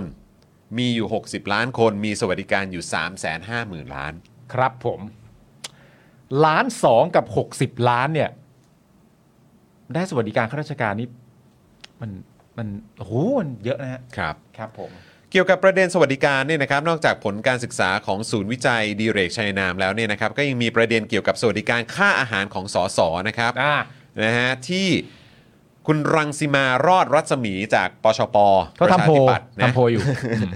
แต่เราเราเรายังรอดูฟังผลเขาอยู่นะ ใช่ ในฐานะคณะกรรมการคัดเลือกผู้ประกอบการร้านอาหารจัดเลี้ยงสสและสวเนี่ยออกมาเรียกร้องให้คุณชวนหลีกภัยประธานรัฐสภาเนี่ยนะครับประธานสภานะครับตรวจสอบการล็อบบี้จ่ายเงินใต้โต๊ะเรื่องผลการคัดเลือกผู้ประกอบการร้านอาหารในสภาด้วย นั่นนะ โดยคุณรังสิมาเนี่ยบอกว่าค่าอาหารของสสเนี่ยบอกว่าปกติแล้ว 1 วันประชุมเนี่ยสสจะได้คนละ 1,000 บาท โอ้ รวมสส500 คนก็เป็นวันละ 5 0 0 0 0 0 บาท โอ้ คิดเป็นงบประมาณต่อปีก็ประมาณ 100 ล้านบาท อืม ไม่ว่าสสจะมาครบหรือไม่ค่าอาหารก็ต้องจ่าย 5 0 0แสนบาท หรือสภาล่มนะฮะก็ก็ยังไงก็ต้องจ่ายอยู่ดีอะ เออหมายถึงว่าถ้าถ้ามันจะมีวันประชุมอ่ะ ครับ มันต้องจ่ายไว้ก่อนเลย มาครบหรืสภาล่มเนี่ยก็ต้องจ่ายไว้ 5 0 0แสนแหละ อ่า อาหารมื้อเย็นก็ต้องเอาไปบริจาคนะครับ คุณรังสิมาก็ยังบอกด้วยนะครับว่าตนมองว่า 1,000 บาทสำหรับสสหนึ่งคนเนี่ยไม่ถือว่าแพงเกินไป ครับ นะครับเพราะทำงานให้กับประชาชน อืม ไม่สามารถออกไปกินข้างนอกได้ เพราะว่าต้องประชุมสภาทั้งวัน นะ นะครับซึ่งข้อมูลเนี่ยก็คือสำหรับค่าอาหารของสสเนี่ยปกติแล้วนะครับหนึ่งวันประชุมเนี่ยจะได้คนละ 1,000 บาท ครับ แยกรายละเอียดก็เป็นอาหารเช้า 150 บาท ค่าเครื่องดื่ม 50 บาท ครับ รวมค่าอาหารมื้อเช้าก็เป็น 200 บาทแล้ว อืม นะครับมื้อกลางวันแล้วก็มื้อเย็นนะครับจะได้ค่าอาหารมื้อละ 350 บาทนะฮะและค่าเครื่องดื่มอีกมื้อละ 50 บาท รวมแล้วเนี่ยสสจะได้มื้อกลางวัน 400 บาท และมื้อเย็นอีก 400 บาทครับ ครับ ก็รวมแล้วทั้งหมดก็เป็นพันบาทนั่นแหละ อืม นะครับ โดยในประเด็นนี้นะครับก็มีการนำไปเปรียบเทียบกับค่าอาหารกลางวันของนักเรียน ในโรงเรียนสังกัดสพท ที่ครมเนี่ยเพิ่งปรับเพิ่มค่าอาหารกลางวันของนักเรียนนะครับที่แบ่งเป็น 4 กลุ่ม ก็คือ 1. โรงเรียนที่มีนักเรียน 1-40 คน ได้ค่าอาหารกลางวันคนละ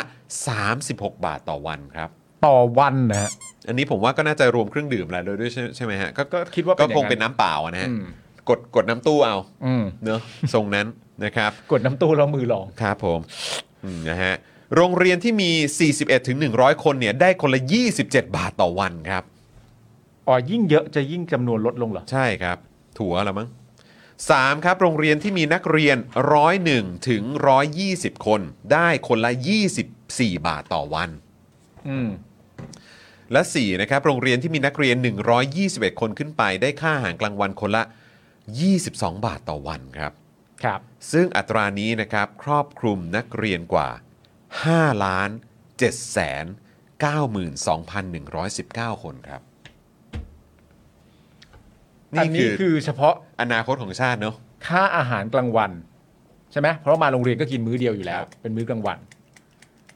ค่าอาหารกลางวัน ถ้าเกิดว่าเป็นโรงเรียนที่มี 121 คนขึ้นไป คนละ 22 บาทต่อวัน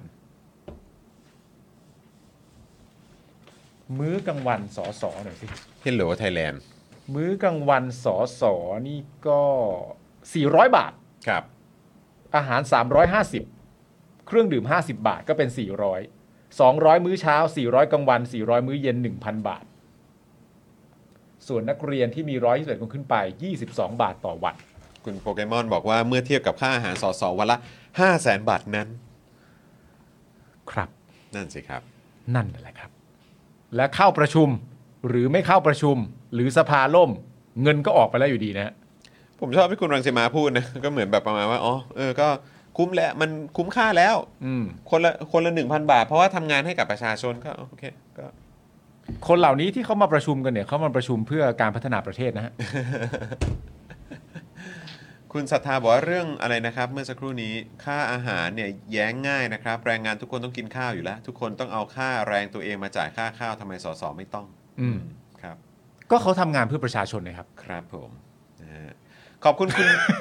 คุณนิโรบลด้วยนะฮะคุณนิโรบลเป็นซูเปอร์แชทของเราใช่ไหมอันนี้เป็น Super Chat อ่าคเย้รับผม สุดยอด นะฮะขอบพระคุณนะครับนะฮะก็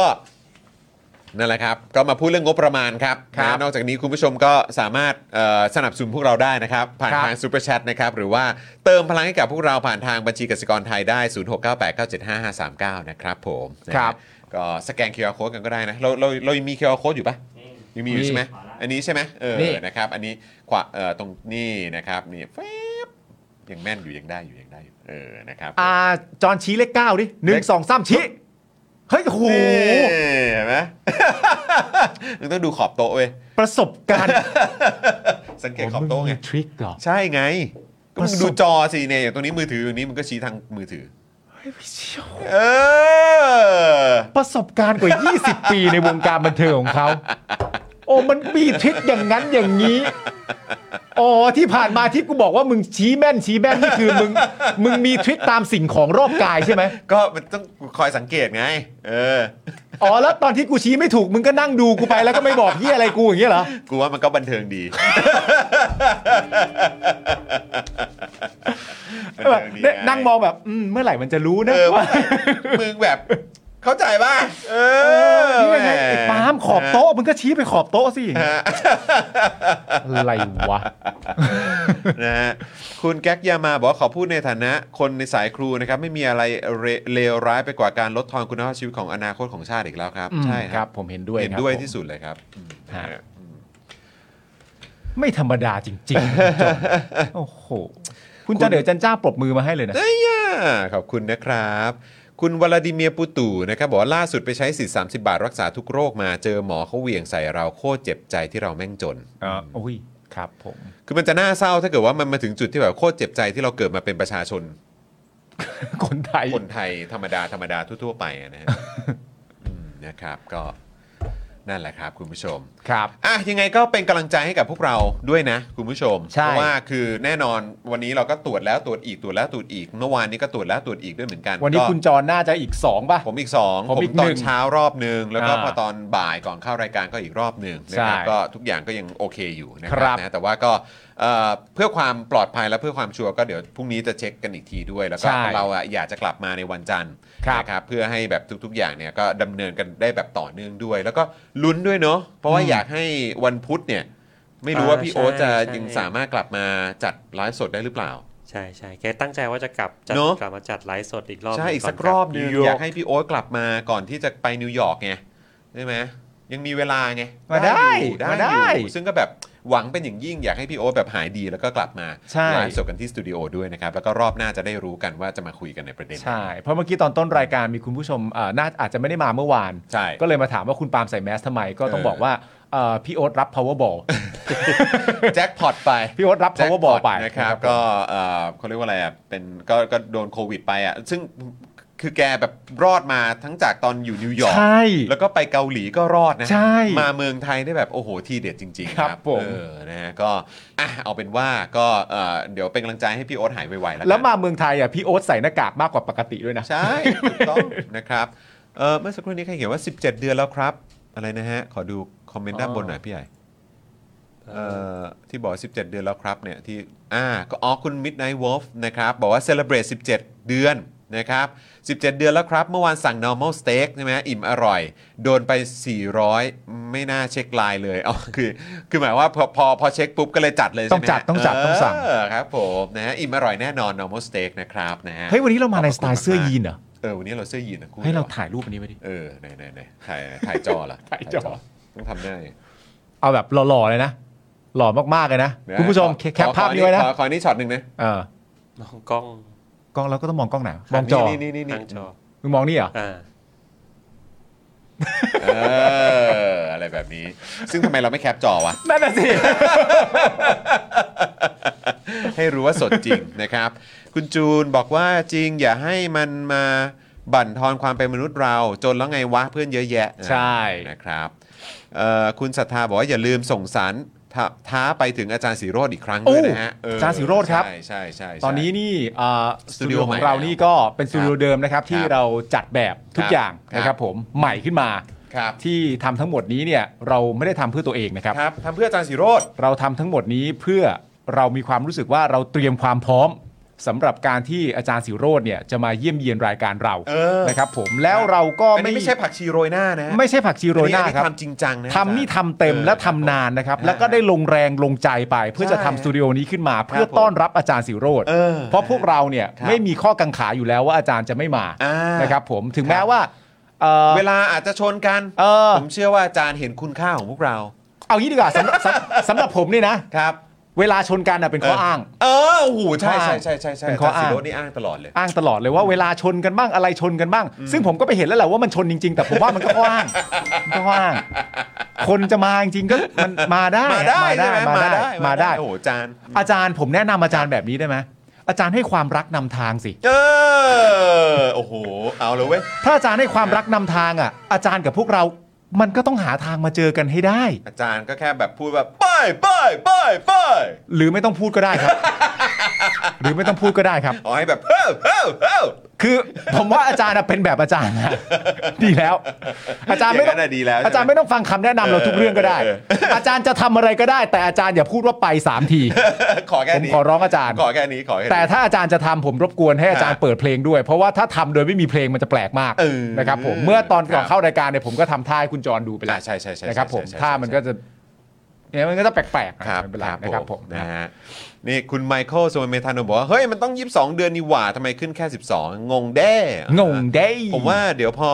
เอ่อครบ 24 อ่ะ มันก็จะเด้งเป็น 24 ใช่ไหม น่าจะเป็นยี่สิบ ใช่ สี่บวก อ่าใช่ มันเป็น คือ สิบสองบวกอยู่ใช่ไหม ใช่ครับ คือเหมือนแบบเหมือนพอ 12 ปุ๊บ เหมือนเขาน่าจะเด้งไป 24 เนอะเออ ครับ นะครับ แต่ขอบคุณคุณไมเคิลมากเลยนะครับผมนะแล้วก็ขอบคุณคุณผู้ชมทุกๆท่านด้วยนะครับ ยังคงสามารถสมัครเป็นเมมเบอร์แล้วก็สปอร์เตอร์ให้กับพวกเราได้นะครับนะฮะผ่านทาง YouTube Membership แล้วก็ Facebook Supporter นั่นเองนะครับ แล้วก็อยากจะเติมพลังทิ้งท้ายกับพวกเรานะในช่วงสุดสัปดาห์แบบนี้นะครับ ก็เติมเข้ามาได้ผ่านทางบัญชีกสิกรไทยนะครับ0698975539 หรือสแกนเคอร์โคตรงนี้ได้เลย ครับ นะ ผ ครับ ม แล้วก็ยังสามารถส่งเข้ามาเป็นซูเปอร์แชทก็ได้ ใครที่ดูย้อนหลังก็ส่งมาเป็นซูเปอร์แตงก็ได้ ครับ นะครับ ผม ให้กับพวกเรานั่นเองนะ ซุป ครั เปอบ ร์แชทซุปเปอร์แตง ใช่ ส่วนวันจันทร์มีคนถามว่าอาจารย์วินัยมาไหม มาแต่ มาครับ ลืม แต่หัว ติดต่อ ข้อเดี๋ยวอดใจรอนิดนึง เดี๋ยวเดี๋ยวเราจะมาอัปเดตให้นะเดี๋ยวจะมา บอกตรงๆเลยว่า อัปดตให้ ลืม เออไม่เดี๋ยวรอดูเดี๋ยวเราโอ้โหช่วงนี้เรายุ่งฮะ อ๋อเราทำหลายอย่างฮะ เออนะครับเดี๋ยวพรุ่งนี้ผมก็จะไปรับของมาเพิ่มใส่สตูดิโอของเราด้วย ใช่ เพราะว่าอันที่เป็นเซอร์ไพรส์จริงๆ เอ อะ อใกล้เข้ามาละ ใกล้เข้ามา ใกล้เข้ามาละใกล้เข้ามาละ อันเนี้ย ะครับ ไม่ได้ตื่นเต้นอย่างเดียวนะ ตื่นตูมด้วย ตื่นตูมด้วยใช่ไหมฮะ พูดจริงจริงพูดจริง นี่พูดจริง นะ เออ นะครับ เพราะฉะนั้นก็อดใจรอกันนิดนึง แล้วก็ใครที่ยังไม่ได้ดูเจาะข่าวตื้นตอนใหม่นะครับ ก็สามารถไปดูกันได้นะครับ ตอนใหม่มาแล้วนะครับคุณผู้ชมครับ แล้วก็เอ่ออย่าลืมกดไลค์กดแชร์กันด้วยนะครับนะ แล้วก็เอ่อถ้าเป็นไปได้ก็อยากให้ให้กดแชร์กันเยอะๆเอ ครั อบ นะครับ เพราะว่าตอนใหม่นี่ก็แซ่บเหมือนกันนะ ใช่ ครับ ครับ สำหรับเจาะข่าวตื้นตอนที่ 336 นั่นเอง รับลวงบอลฟุตบอลโลกกับภาษีเรา และการหาเสียงของพวกไอ้กาก ไอ้กาก อืม ไอ้ เจ็ พว ม ก จนมาก กรา เจ็มจนมากนะครับนะฮะต้อนรับเมมเบอร์เมมเบอร์ใหม่ของเราด้วยนะฮะ บอกว่าเป็นบอกว่าเป็นผู้สามสูนใหม่ เอ้ย ไม่ใหม่นะ นี่อยู่มา 12 บวกแล้วคุณจอห์นนี่ DVD Blu-ray Box Set อืม บอกว่าสวัสดีมาใหม่ครับ อ๋อ สวัสดี อาจ มา จะ ใหม่ อาจจะหลุดไปแล้ว อ๋ออาจจะหลุ ก ด บมา ไป ต่หอ แล้วเปครับ โอ้ ขอบคุณมากเลยนะครับ คุณฮัมนะครับ บอกว่าผมไว้ผมทรงเดียวกับพี่ปาล์มจริง ๆ นะ โอ้โห เฮ้ยจ ยิ ริง น เปล่า ดีด้วยครับ เออนะครับอ่ะแล้วก็เช่นเคยคือเราก็กลับกันมาแล้วกับเดลี่ท็อปิกของเราเอ่อเป็นรายการสดกันทุกวันแล้วเนี่ย ครับ ณผู้ชมก็ยังสามารถแบบถ่ายภาพตัวเองระหว่างดู Daily Topics นะครับ แล้วก็ ถู แท็ก ก มา ต้อง หาพวกเราได้ ผ่านทาง Instagram ก็ได้ ผ่านทางทวิตเตอร์ก็ได้นะครับ ครับ ผ่านทางเฟซบุ๊กแฟนเพจของ Daily Topics ก็ได้ด้วยเหมือนกันนะครั ครับ บ แล้วก็แท็กมาหาพวกเราใส่ Hashtag Daily Topics TH ก็ได้ ครับ นะครับเราจะได้เอ่อได้อยู่ใกล้ชิดกันเยอะมากยิ่งขึ้นนะค ใช่ รับ ครับ แล้วก็จะได้รู้ด้วยว่าคุณผู้ชมเนี่ยดูเราแล้วก็ทำอะไรกันอยู่ เรา นะคบ อยากเห็นเอ่อคุณผู้ชมนำสตูใหม่เราไปแชร์กัน เนอะเออใช่อยากให้แชร์กันเยอะๆนะครับจะได้มีบรรยากาศ แล้วก็สำหรับพวกคลิปไฮไลท์อะไรต่างๆเนี่ ค ย รับ เราตอนนี้ทยอย ทยอยอยู่ เตรียมกันอยู่นะครับ ทย ก็ อยอยู่ เดี๋ยวตอนนี้ก็จะทยอยกลับมาแล้วนะครับแต่ก็อย่างที่บอกไปพอเซตติ้งใหม่ซีซั่นใหม่เนี่ยอาจจะ อ่า ขอแบบช่วงเอ่ออาทิตย์สองอาทิตย์แรกอาจจะยัง ค แบ รั บบ เอ่อพยายามหาความลงตัวกันอยู่นิดนึงนะคบ เพราะเดี๋ยวอันนี้เราจะตัดให้แน่นอน เพราะว่าหลาย ๆ คนส่งเข้ามาชอบใจ ใช่ ตอนที่เราสัมภาษณ์สสเท่าพิภพ ใช่ หลายๆคนชอ บวันนี้ก็คงจะมีอีกแหละ วันนี้เดี๋ยวก็มี ขงคุณนัทชาเนอะ เดี๋ยวมีแน่นอนนะฮะ ครับแล้วก็สำหรับวันอื่นๆ ก็คิดว่าไม่น่าแพ้กัน เดี๋ยวเราจะทยอยให้คุณผู้ชมได้ติดตามอย่างแน่นอนนะครับ ครับ วันจันทร์เดี๋ยวเจอกันตอน 10บโมงครึ่งนะฮะกับอาจารย์วินัยวงศ์สุรวัตรกับเดลิทอพิกส์เอ็กซ์คลูซีฟนั่นเองนะครับ แล้วก็เดี๋ยวพอตอนเย็นนะครับเดี๋ยวเราก็จะได้เจอกับ Daily Topics ซึ่งวันจันทร์ก็เป็นผมกับคุณเนาะ ใช่ครับ เออแล้วก็พี่ใหญ่ใช่ไหมฮะ ใช่ครับ โอเคครับผมนะฮะอ่ะแต่วันนี้หมดเวลาแล้วนะครับ พวกเรา 3 คนนะครับ ผมจอมินยูนะครับ คุณปาล์มธัญวิทย์นะครับ แล้วก็พี่ใหญ่สป็อคดักทีวีนะครับ พวกเราลากันไปก่อนนะครับ สวัสดีครับ สวัสดีครับคุณผู้ชมครับ บ๊ายบาย Daily Topics กับจอห์นวินยู